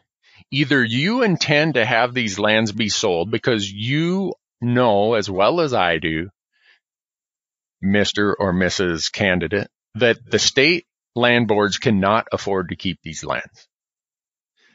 Or if it's not number one, where your motive is to get them sold, then it's number two, where you are so ignorant you can't even balance a checkbook because if you could, you would understand that the states can't afford to keep these lands. That, that's that, mm-hmm. that, that's really where it goes. And, and I am so for for what it's worth, I come from a logging family. My my brother is still a logger. He's got a logging business. Mm-hmm. I get the whole concerns of all this stuff, the frustrations, all that comes with it. But let's let's again walk through the example. Let's say all of the Forest Service lands in northern Idaho get transferred to your state land board. Do you think that somehow that exempts the management of those lands from the Endangered Species Act? Nope. Mm-mm. Does it does it change the management of those lands to or is it exempt them from NEPA, the National Environmental Policy Act? Mm-hmm. No. Does that mean that we no longer have to manage with concerns for endangered species like grizzly bears, like bull trout, like everything else? So if anyone thinks that all of a sudden, because these lands are managed or owned by a state institutional land board and done for the private benefit of their, or for the benefit of those uh, beneficiaries, that somehow now they can go do whatever the hell they want with with ignoring the ESA and NEPA and all the other federal reg- regulations. You're crazy. You're mm-hmm. living in a dream world. Those, those those same big overviews apply. So, show me a place in the Northern Rockies that isn't considered lynx, wolverine, grizzly bear, or some other endangered species habitat. There is not a place in the northern Rockies where a state land board could operate in huge swaths without having to address those concerns. Mm-hmm. So now who's going to get sued about every timber sale, every management action, every thinning project? It's not going to be the Forest Service who gets sued now by the environmental group. It's going to be your state land board. And anyone who thinks I'm BSing, go look at the Elliott State Forest in Oregon. 90,000 acres held by their state land board. Three years ago, they, they got ready to put it up on the auction block. Why? Because it no longer was a productive forest from an economic standpoint. All the litigation, all the lawsuits stopped all of the timber harvest and they were losing money on it. Their state land board, like every other Western state land board, has a charter from their constitution, from their state legislature, that you have to make money on these lands or dispose of them. Mm-hmm. So they put the 90,000 acre Elliott State Forest up on the auction block. And at the last minute, it, it created such a shitstorm that eventually the state legislature said, you know, we're going to make an exception here. We're, we're, uh, we're, we're going to figure out a way to not have to sell this because people are coming unwound. That's exactly what's going to happen in northern Idaho or western Montana or south where I live in Bozeman. There is not, I can't go anywhere that's not partial grizzly bear habitat, lynx habitat, wolverine habitat, and every forest timber sale on the national forest has to manage for the impacts of those species. Just because the land is owned by some other entity does not mean you're exempt from those federal regulations. So are these people going to joke me and try to tell me, oh, well, we're going to get rid of the Endangered Species Act? Good luck with that. We're going to get rid of NEPA? Yeah. Good luck with that. So when you start drilling down into this, this is the biggest steaming pile of horse crap you've ever heard or seen. But it sounds Have really you, good on the surface. Yeah. Oh, yeah. That and, and it's that gets back to the the packaging of it. They they package it yep. in a way like you were saying with a bow and and make it sound really great. It's we're going to save so much money. It's going to be so much more efficient and and and this and that. But the, but we know that's not true. What what do you say to like the, the one idea I've heard thrown out there with with this whole state transfer thing, and I don't remember who was saying this, but uh, because there is the mandate that you were talking about, that they have to they have to be making money or they have to dispose of them, right? And, and th- that's that's the, uh, the the conceptual design from the legislature that cannot. There's no workaround with that. And so yep. one of the one of the ideas was okay, well, what we're going to do is we're going to charge a fee for for mm-hmm. people uh, to to access the state lands, which yep. um, you know in theory sounds like maybe that that that could work, but when you compare, you're gonna okay, you're gonna charge um, fifteen hundred hunters in the fall, you know, ten bucks or or whatever the, the the fee is to access it. That's nothing in comparison to what they can make by selling it to the Wilks brothers. And right. and that temptation is always going to be there. Always. There's always the guy with the big checkbook mm-hmm. who is the pressure relief valve of and and what they would do. So if I had the big checkbook, I'm the Goldman Sachs, you know, investment banker partner who's got, you know, I'm worth four billion dollars. I'm actually going to come to Idaho, and if your state land board will not sell money losing assets, I'm probably going to sue you for holding on to assets. Mm-hmm. That's a good, that's a great point. That's a great point. And they, why am I going to litigate this? Because I know your state charter, just like, and, and I'm, we're using Idaho, but this applies to every Western state. Your state charter says that's against your rules. You need to sell that asset. I'm going to, I'm going to court. I'm going to demand that you sell that acreage out there to where you're losing your ass. Mm-hmm. And guess what? When it comes up for sale, I got the money to buy it. And if people think this isn't happening in other states, they're crazy. It's happening all the time. People with yeah. big checkbooks are buying state lands for recreation purposes. And the reason we use Utah as the example is because they have these scheduled sales every six months. That, so, so that makes them really easy. Let's take Alaska. Alaska's institutions are their state land bo- uh, for of their state land board. Their beneficiaries are the state school system, the university system, and the state mental health system. In Alaska, you can go and petition to have land, state land sold. You can, you can be the one who nominates getting it sold. So let's imagine you like hunting in the Brooks Range for caribou or your favorite moose hunting place is somewhere in the Alaska range or, uh, you know, somewhere, uh, uh, in the, one of the remote areas by Tok. Well, right now, those are all federal lands. But let's say there's an airstrip on that BLM or on that federal land that is critical to getting access in there. Let's give, let's, in our example again, let's give all those to the state of Alaska. Well, who do you think is going to go to the state of Alaska and say, Hey, I want to nominate that airstrip parcel for sale because that's where I fly all my hunters in and out of. Or I'm really a wealthy SOB and I like having all this moose hunting access to myself. Mm-hmm. Do you mm-hmm. think the citizens of Alaska are going to be able to outbid that guy? The, no. An individual? No. Who's going to control the airstrips, all the points of access? The people with the checkbooks. And it's just the reality of a capitalist society is the person with the resources is going to end up with what they want. And that's yeah, part of yeah. what makes America great.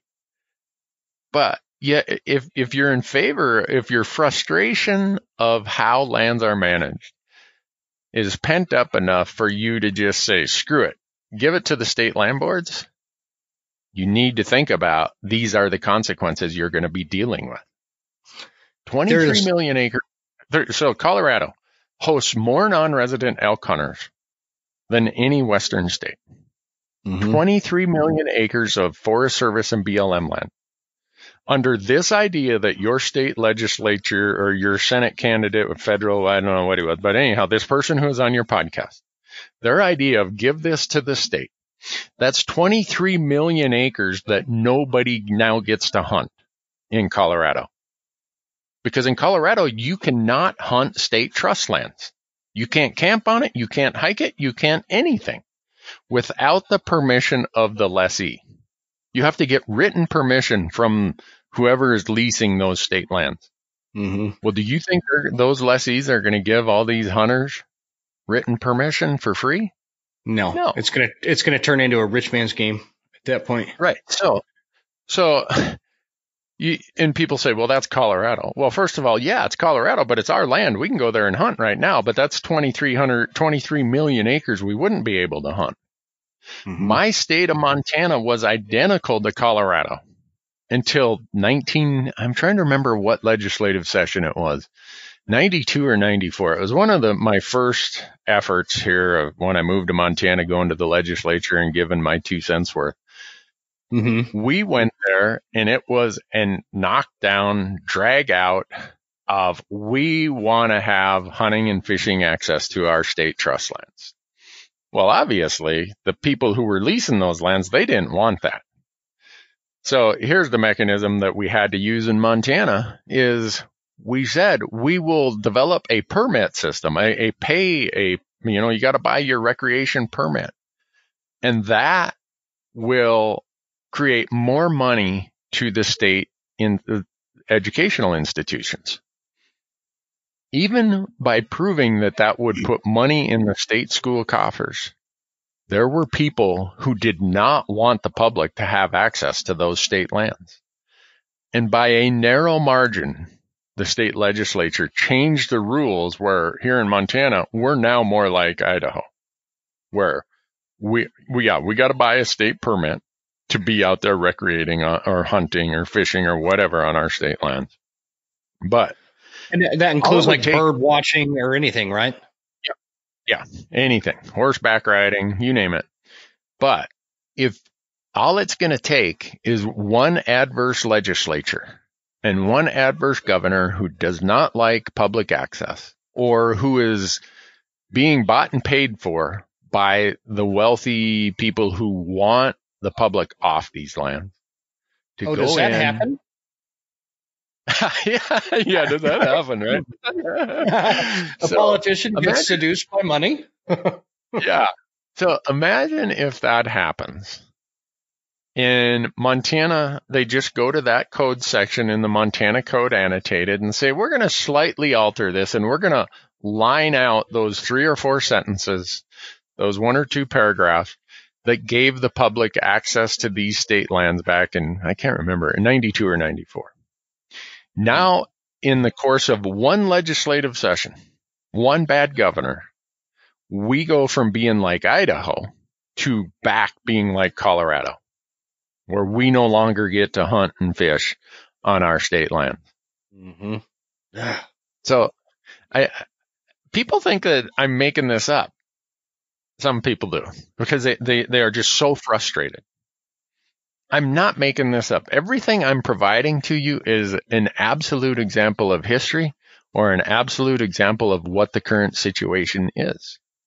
I there, also the, think that there's there's also like a, a huge portion of of hunters that are that it's not that they're ignorant to the situation, so to speak. It's more that it's not a priority or it's not it's not a it's not a a thought. You, you, know what I mean? They just right. kind of make the the assumption that that oh yeah, the the Forest Service uh, roads those are always going to be there and open. Those are always going to be accessible. I'll always be able to have that. and nope. yeah, and and I was like that too when I was in my twenties. I didn't know that there there was this fight. There was this uh, this struggle uh, for for I, I, guess control. It's, it might be a terrible word to use, but um, you know, I didn't know that. And, and it actually, the, when the, when the Marines said, Hey, Jim, you're going to North Carolina for, for the next four and a half years. Uh, when they sent me out to North Carolina, uh, that's what woke me up to, uh, I, I, hate using that term now because now it's this thing. Oh, you're woke. you know, this, this political trend buzzword that's come. But, but it, I, I, I'll, I'll do this one. I was awakened to mm-hmm. the uh, the repercussions of state ownership of land, private ownership of land, and lack of access and and and federally managed public land. It really was an awakening people mm-hmm. that that I grew up with, I, I, or I'm sorry, that that I that I was serving with over there, and they they were from states like South Carolina or Kentucky or uh, you know Florida, all all these these these different states. They they didn't believe me when I tell them that I could get on a dirt road in my home state and drive for four days and not see another individual and be on public land the entire time and do whatever yep. I wanted. They they didn't believe mm-hmm. it. Uh, and, and, and so it was, it was just this, uh, you know, the, this time in my life, I'm, I'm getting way off, off, off the topic here. What, what I really want to do is make sure that hunters that are passionate about hunting and using public lands and, and hunting on public lands, that they are aware and cognitive of, of this, this effort to destroy what is essentially our way of life. Yeah. And yeah. how do we do that? I, I mean, we have, we have conversations like this. Yep. Go ahead. I often, uh, if there's one thing that this group who wants to sell the public land is good at, it's marketing. So mm-hmm. I've realized, you know what, I got to come up with a, a 10 second elevator comparison or analogy. And this will take a little more than 10 seconds, but let's, let's say that you owned a big commercial rental, rental building in Spokane, Washington or Coeur d'Alene or Missoula, Montana or whatever and your property manager just sucked.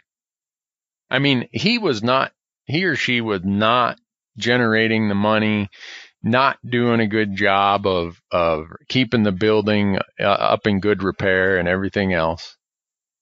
Would you fire that, that property manager or would you give away your rental building?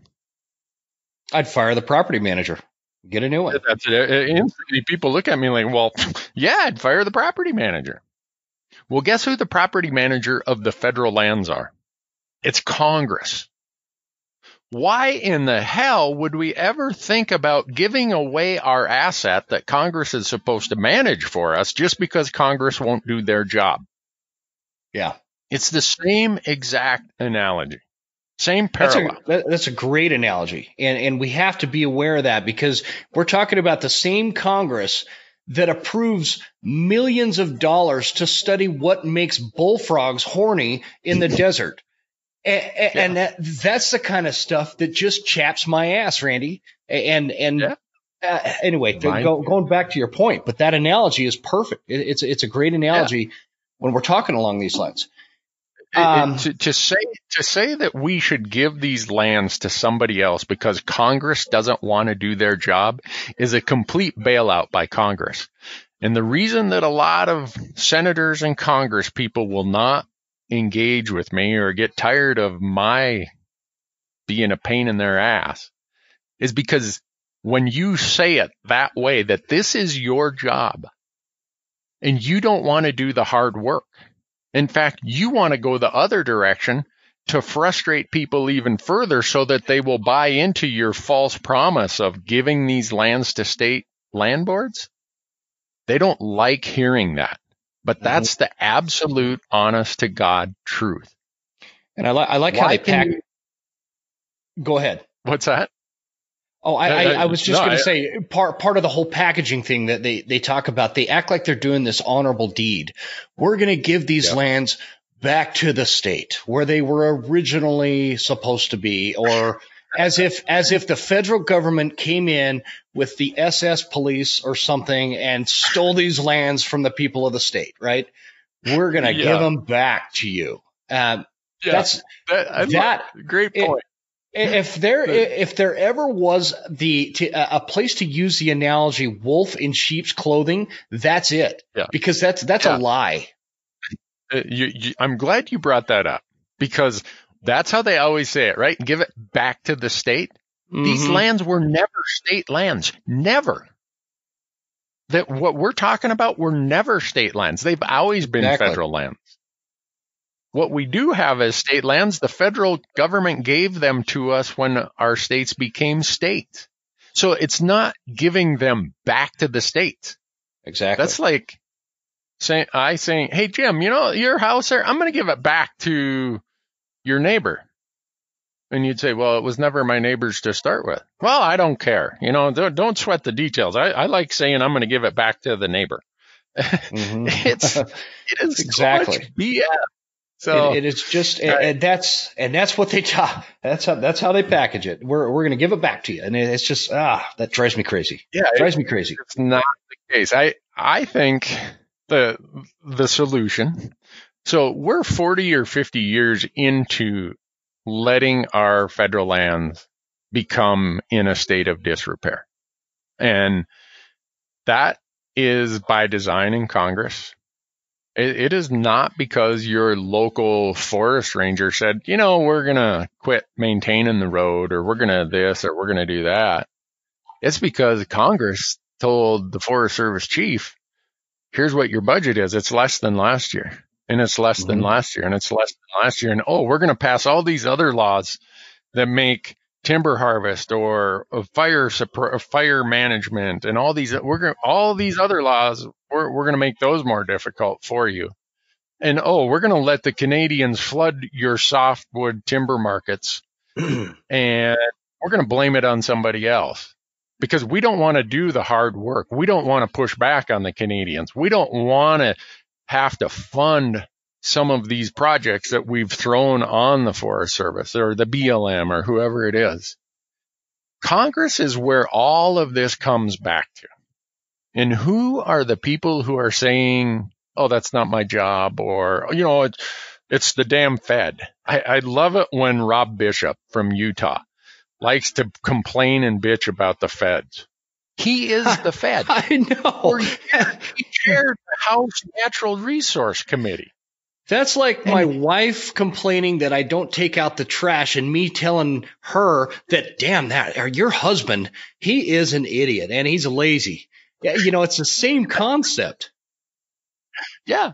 So He's the one and he when he ran the House Natural Resources Committee, he was the majority he represented the majority party. He got to set the policy. He had the president. He had uh, he had everything they wanted. And mm-hmm. what did he do? He cut the funding to the counties, to the school boards. Did he yeah. do anything to improve the management of our public lands? Did he give us more firefighting resources? Did he go out there and say, you know what? We've got way, way more mature timber out here than is healthy than is good for the forest, than is good for wildlife or good for communities and fire concerns. Mm-hmm. Did he mm-hmm. say, let's, maybe we should take our loggers and we should hire them to go and manage our lands for us instead of charging them stumpage? He's yeah. had all of those ideas thrown at him many times. And what did he do? Cut funding. He just dug in his heels and said, no. and this is yeah. where it's going to piss some people off he he's thinking, you know what? The people who control the reelection funds wouldn't like it if I did that. Yeah, exactly. And I need reelection money to get reelected. So, hell, that and I ain't I ain't doing that. That's too much work. And and then in the same breath turns around and says, "Oh, the states will manage these lands better than I can." Essentially, that's what yeah. he's saying. It's just it's right. ludicrous. Only in politics right. so, can a person so behave this way. When they say the states can manage better, Okay, let's think about this then. They're using it as a measurement of how much money the state brings in per acre. Mm-hmm. Well, because the states are charged with the mandate of having to maximize revenue here in Montana, the average grazing lease is right around $20 per AUM, per animal unit, cow calf pair. Right next door on the Forest Service or BLM, it's less than a dollar and 50 cents. So if you're a public land grazer, do you want all of these lands to go to the states where you're now going to pay $20 per AUM to graze your cattle? How, the, how many uh, of those, how many of those public land ranchers are going to stay in business? with low they, cattle they won't they won't unless unless the american public is willing to pay $30 a pound for ground beef it's yeah. just not it's not feasible so then you look at the royalty rates that for minerals which could be uh, hard minerals or it could be oil and gas the states it depends on which state you look at it's 20 to 25% is the royalty rate that's paid on state resources. The federal is somewhere between 15% and lower. And what is Congress trying to do right now? They call it a royalty holiday, right? Let's mm-hmm. drop the royalty rate to zero. Well, here's the other thing. The federal royalties get split with the counties and the state. So when the federal government says we're going to give the, the, all these producers a royalty holiday, they're writing some of those checks with your state and county and and school districts who are no longer getting their royalties. So that that's why they say the the the states do a quote unquote better job. Well, the reason they do a better job is because Congress is sleeping at the switch. Mm-hmm. There's nothing that prevents Congress from raising the royalty rate to the same rate the states charge. The, hmm. the only thing that's prohibiting that is you have a bunch of senators who they know who holds the the lockbox to the reelection funds, the big the millions and millions of dollars they need for their reelection campaigns. And a lot of that runs through the Utah, Texas, Oklahoma delegations. And if you piss them off, they're not going to give you your reelection money. So you better just stand in line, pal. And don't you ever be talking about any type of royalty rate on federal lands that is equivalent to what the states charge. We'll get your ass out of here. We'll find another one that looks just like you. That's interesting. I didn't know. I didn't know a lot of that. That's yeah. that's so it, yeah. It, when when you peel back all the layers it is the biggest BS smokescreen. And whenever I do it, I think back to 20 years ago when I thought it was a good idea when I first heard it. And mm-hmm. I'll admit, I was like, yeah. And then every year I'd be looking a little deeper and exploring a little more. And now I'm as I am as embarrassed as hell to no, think I, that at the time I my my instincts of smaller government of local control were so strong that I didn't look into the deeper side of it. Well, I, I think, so. you know, we're, we have the same kind of history with that because uh, on the surface, like what you were talking about, peeling back the layers, on the surface, as a conservative guy that I am, I, I am a pretty conservative guy. Yeah. When, when you, it, it, it makes sense to say that local management or state management is going to be better than this big federal bureaucracy, right? And that, that's the way these Mike Lees and and Rob Bishops yep. and, and and and these people like to put it. And uh, Ted Cruz, that's another one I was I was trying to pop into my mind. Uh, when when you say it to a a conservative base of people, initially mm-hmm. on the surface, it does make sense. It, it's it's a, it's a valid argument. It's yeah. but but it's like what you said. When you start peeling the layers back and you start exposing the realities of of transferring federal lands to state ownership out of the hands of the citizens, that's mm-hmm. where it starts getting muddy and and where it becomes unacceptable for people that like like you and I who are you know my I only hunt public lands. I only fish public lands. I don't have well, that's not true. I I live on five acres and uh, I've I've taken a deer off of my property before. Okay. but but for the most part, where I hunt, it, it's public land, and, and, that's my life. That's my lifestyle. Uh, you know, I'm a hunter. That's that's what defines me, and that's that's what what makes me who I am. And and so it, it's it's this this huge onion that we're peeling back the layer on, and the more layers, eh, the, the stinkier that onion gets, and the more my eyes water because it's uh, it's just it's a complicated thing. And so, uh, can I yeah. can I ask you about? I know we're we're probably running a little long here. Um, no, I'm fine. With, however long your listeners want to put up with my ranting and chattering. All right. Uh, I want to I want to talk just briefly about sportsmen's organizations, and mm-hmm. I, I, and and the reason is I think there's a lot of people that see a lot of value in them, and there's a, a, lot of other people that maybe don't understand the extent of the value in them. So so groups mm-hmm. such as the Rocky Mountain Elk Foundation, uh, and we we have stuff here in Idaho like the Idaho Wildlife Federation. We have uh, backcountry hunters and anglers. Can you talk about um, why why it's important for for hunters and anglers to be involved with these kind of organizations? Yeah. I mean, I always tell people if I were to pick an organization that agreed that I agreed with 100% of the time, it'd be an organization with one member, me. So, first thing you got to get out of your head is that 100% of the time, you and them are going to be on the same page. It just, it's not going to happen. So then once you, once you kind of clear that hurdle, it's like, all right, which one does a lot of good? and I'll use the Elk Foundation. I'm I'm uh, uh, probably a biased promoter of it because I spent six years on the board of directors. But the Elk Foundation has, in its course of time since 1984 being in in existence, has taken over a million acres of land that was inaccessible or was private land, and has converted it to public land. And when they do that, the, the Elk Foundation doesn't own land that just a bunch of people get, you know, buddies and pals get to hunt. In fact, when I was on the board, you got to sign this thing that, you know, I'm, I hereby am not going to use my position for blah, blah, blah, you know, all these conflict of interest things. Mm-hmm. And to part of, part of the process Elk Foundation prevents that is as quick as they acquire land, they already have a mechanism or a transaction ready to turn it over to Idaho Game and Fish or the BLM or the Forest Service or whoever.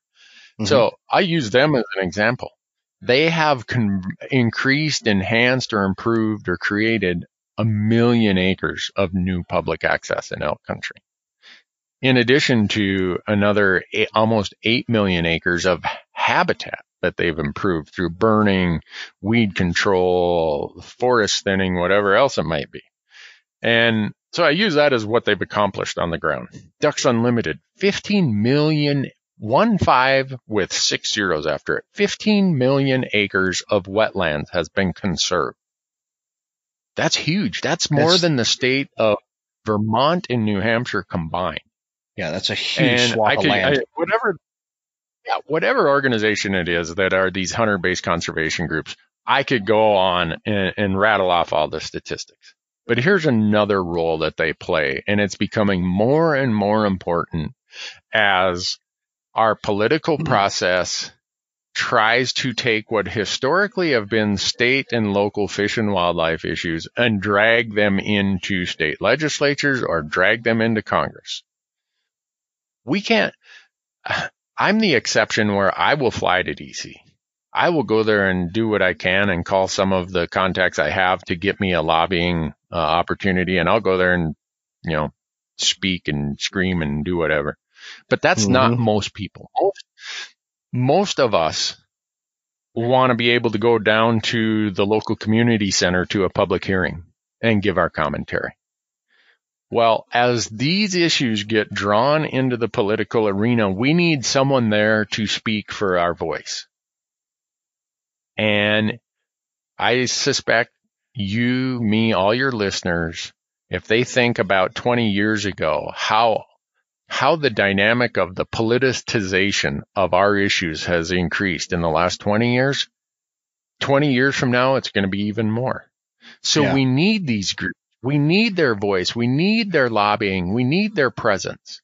We need their clout and their reputation they have with our congressional delegations and our state legislatures to go there and speak on our behalf and it's one of the reasons I think that that's so effective and why I agree with you so much is um, uh, w- one of the things I get asked a lot, you know, uh, w- when we're talking about like anti-hunting organizations and the, and the way that they, they paint hunters uh, or hunting in general as if it's like this really easy thing. We go out mm-hmm. and we open a can of Miller Lite and crack off a shot and there's a dead deer right there and it's in the truck and, and off we go. Right. Like it's this big easy thing and what I what I try to explain to people is the the wildlife that we're that we're in pursuit pursuit of, and that we hunt. It's what they do for a living, right? So it's not yeah. it's not that easy. The, these elk, these deer, they they live here. They live in those woods. They live in those mountains. They do this every day. The same can be said for like the Rocky Mountain Elk Foundation, for example. So they do this for a living. They know what is out there. They know what's on the table. They know what the threats are. They know what the, the, the blocked access points are. They know what the elk need and, and the habitat, where it needs to be improved. All these things because that's on a day to day basis what they do.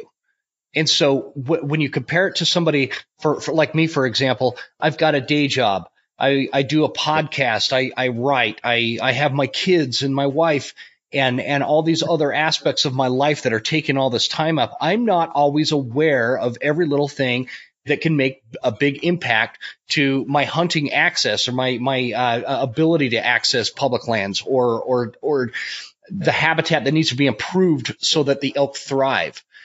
And that's what the what one of the, the powerful things with something like the Rocky Mountain Elk Foundation can do. They they're they're keyed into that. So when they go to Washington yep. D.C., they've got their ducks in a row. If if you sent me to Washington D.C., it, mm-hmm. it, it'd probably do more damage uh, th- than it would good. and so so that's yeah.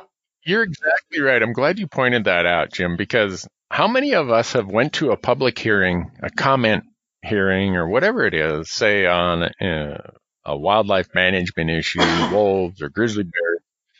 And we show up and we look around and all of the people who we know, they're all volunteers. They are there on their own time after they got off work at the mill or, you know, the whatever. A self-employed person took two hours away from their work and, and they are there of their own time, own cost. And then usually the opposition, the people who want to get up and and scream and yell and make a big scene. They're on somebody's payroll. They get paid to show up at these events. They get paid to comment. They get paid to litigate. If there's one place where we are way behind the curve, where we, we got to up our game, it's where uh, we as hunters, and anglers and people who believe in this outdoor lifestyle, we have to start being willing to fund positions for people to show up on the payroll and represent us in addition to us showing up. Because the other side, that's all they spend their money on. The Center for Biological Diversity, go look at how many attorneys they have on staff. That's all they do. They litigate. They show up at these things. They threaten to litigate. If you don't do it, they say or what they ask, then they sue you in federal court. Do we have any groups like that defending us to counterbalance that? No. What happens if some nonprofit group, your state group or federal national based group hires a quote unquote overhead person for lobbying and policy? What do we do as hunters? We look at their budget and say, what the hell you spending, wasting my money on? Geez, you know, we got to get over that mindset. We got to up our game because right now we're getting our clock cleaned in the political, in the, in the judicial, uh, arena. Because, and these other groups know it. They look at us and say, look, those guys are all volunteers. They've been doing this as a volunteer thing for a hundred years. You know, Ducks Unlimited started in 1937. For the last 80 some years, they've relied on volunteers. Wow, we're gonna we're gonna hire a bunch of sharp attorneys and political experts, and we're gonna go there and just mop the floor with them. And that's what's been happening.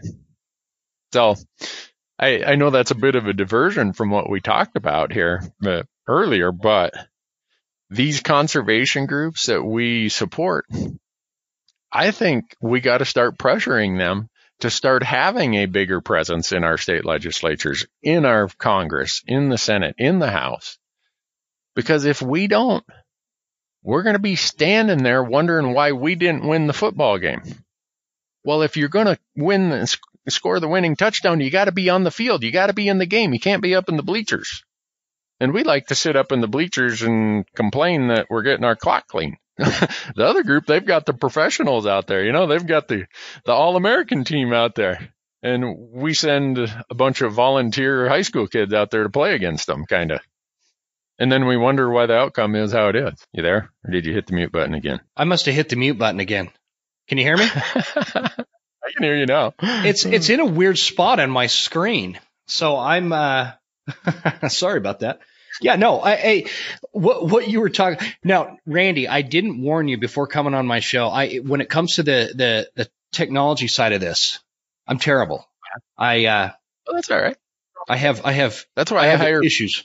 I hire people to do that for me. I, I, I, I, don't make any money, but I employ a few people.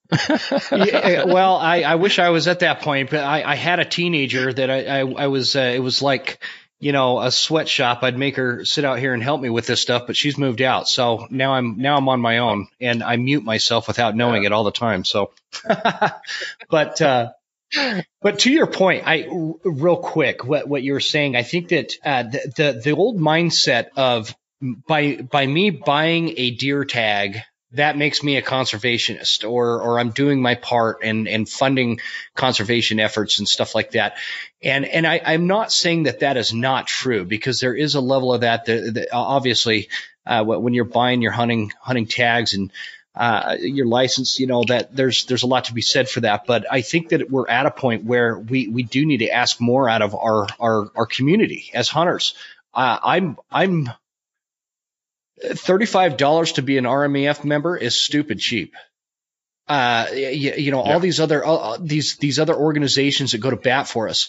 I'm willing to put more instead of, instead of dropping, um, $1,500 every year on a new bow, uh, get some more life out of that bow and, and put, put, put that money where it'll actually help us and, and actually protect our way of life. And, and I'm, I'm big on that. And I, I'd be willing to pay more for like a membership. I I love the RMEF man.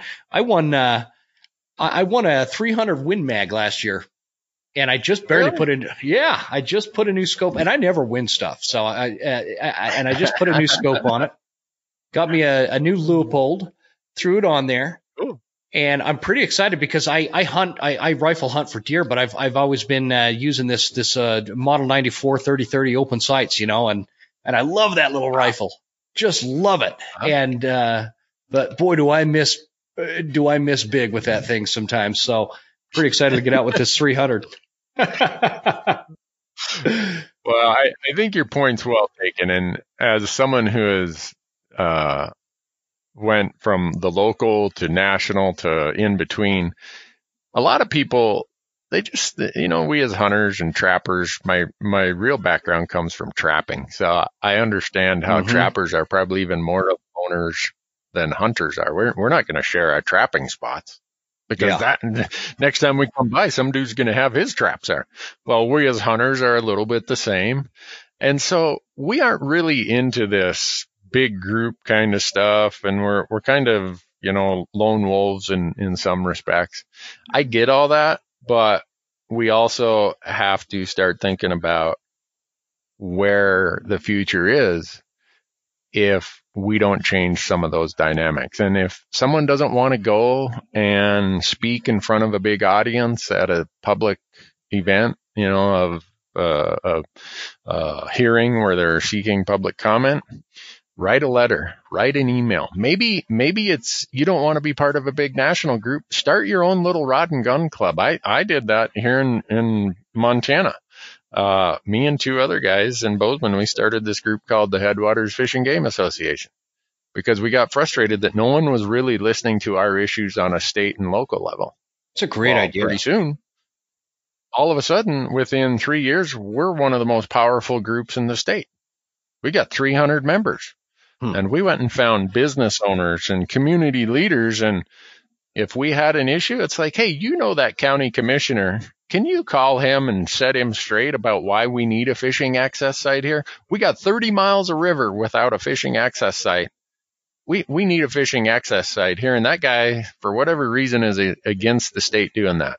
So one of our members pick up the phone pretty soon. Hmm, guess what? That county commissioner's on our side now. Uh, so Great don't point. underestimate how powerful a small handful of well informed, reasonable, and passionate people can carry the ball.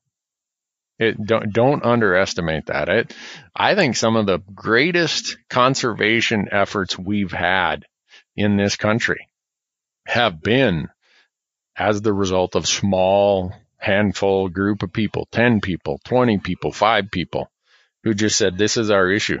You know, we love mm. this. We, we, we're not going to let this rest.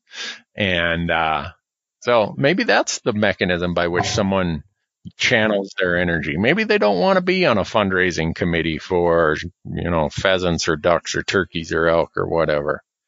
Maybe that's not their gig.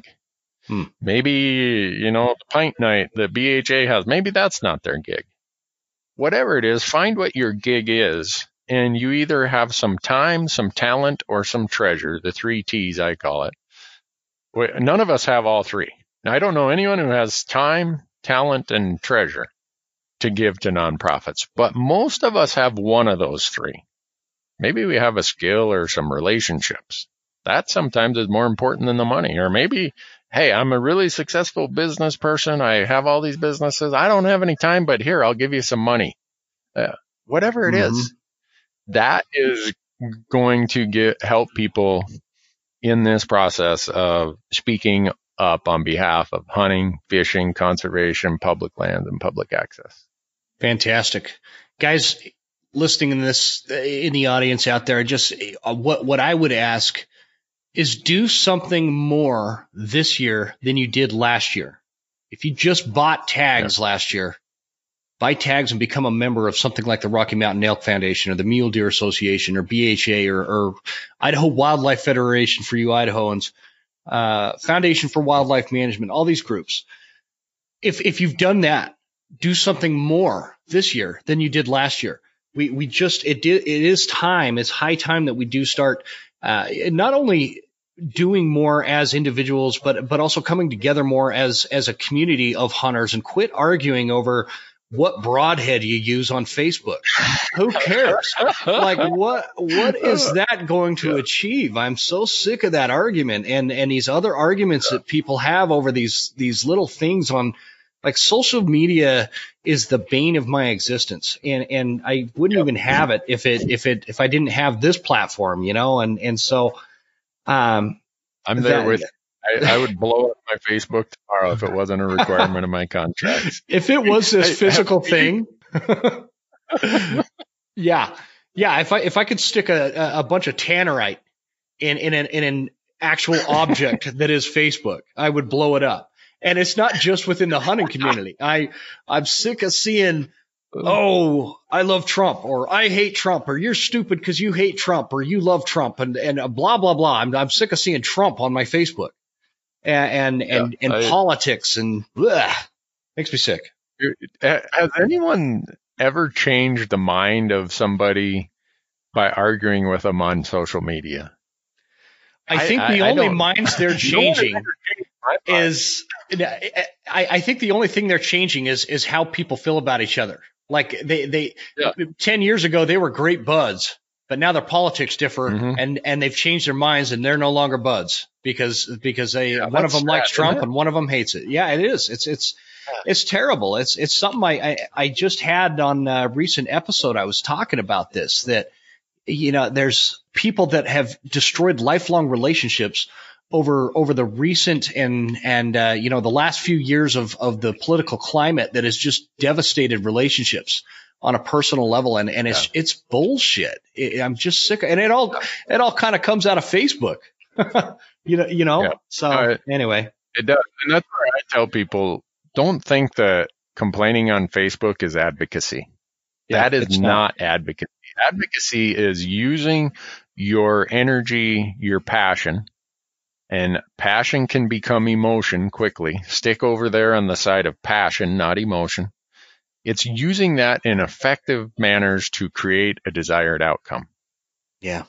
Banging the keyboard and screaming and yelling on Facebook meets none of those criteria and accomplishes nothing. So I love it. I love it, Randy. Well, shoot, you've uh, you've got a big hunt in Nevada coming up. You got to gear up for. I better let I better let you go. Yeah, I uh, I got to take care of a lot of details here before I head out in a few days. Uh, but what, what a great what, country, huh? I oh man, where, where else? Where else in the world can average guys like you and I? I mean, I grew up in a trailer house. My parents got divorced. My dad's a logger. My mom's a waitress. Going to college, I work in the sawmill.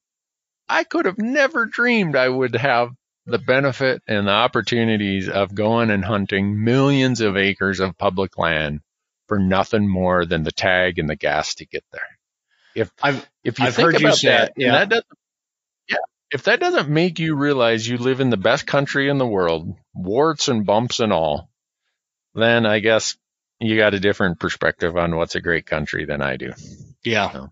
Yeah, I I couldn't agree more, Randy. I, I get goosebumps just thinking about that kind of stuff, and and it is what a country we live in, and and uh, you know everybody there, there's there's always going to be somebody that's going to create a, a, a headache here and there, you know, and and we it, there, yeah. there's problems everywhere, but um, it is a great country, and I am man, am I I'm looking forward to this hunting season. And I, I don't, I don't even have a pile of great tags this year, but I, I have enough that it's going to keep me busy. And, uh, I, I just, I, I'm just looking forward to it. I think more so than most seasons. And, and, um, that could be a lot of it. We've all been so locked down with this pandemic, but, uh, sure, I'm looking forward to it. So. Jim, I, I really appreciate you having me. Uh, sorry, I know you've reached out to me many times and it's just between calendars and and me dropping the ball a time or two. It's taken us a while to to get together on this, but uh, really appreciate it. Thanks for all you do. No, I I appreciate it uh, more so. I I uh, you taking the time and and uh, talking to a slug like me. I, I it is it means a lot, and I, I appreciate you coming on. And I think uh, both myself and the audience is going to get a lot out of this. Uh, so so thank you from the bottom of my heart, and uh, you have a safe and productive hunting season, my friend. I will try. You do the same, and maybe we'll uh, we'll check in with each other after hunting season and tell big stories. We should. We should. I can. I could tell a whopper of a story if you're if you're up for it. So uh, let's plan on it. uh, well, thank you. Thank you, Randy.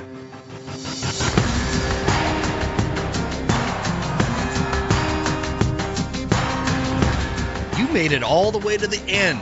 Thank you so much for tuning into the show. We sure appreciate your support. This is Jim Huntsman signing off and reminding you to check us out at Instagram at The Western Huntsman and on Facebook at The Western Huntsman. And you can also check out the website at thewesternhuntsman.com. Thanks again. We'll see you guys next time. Stay Western, and I'll see you on the mountain.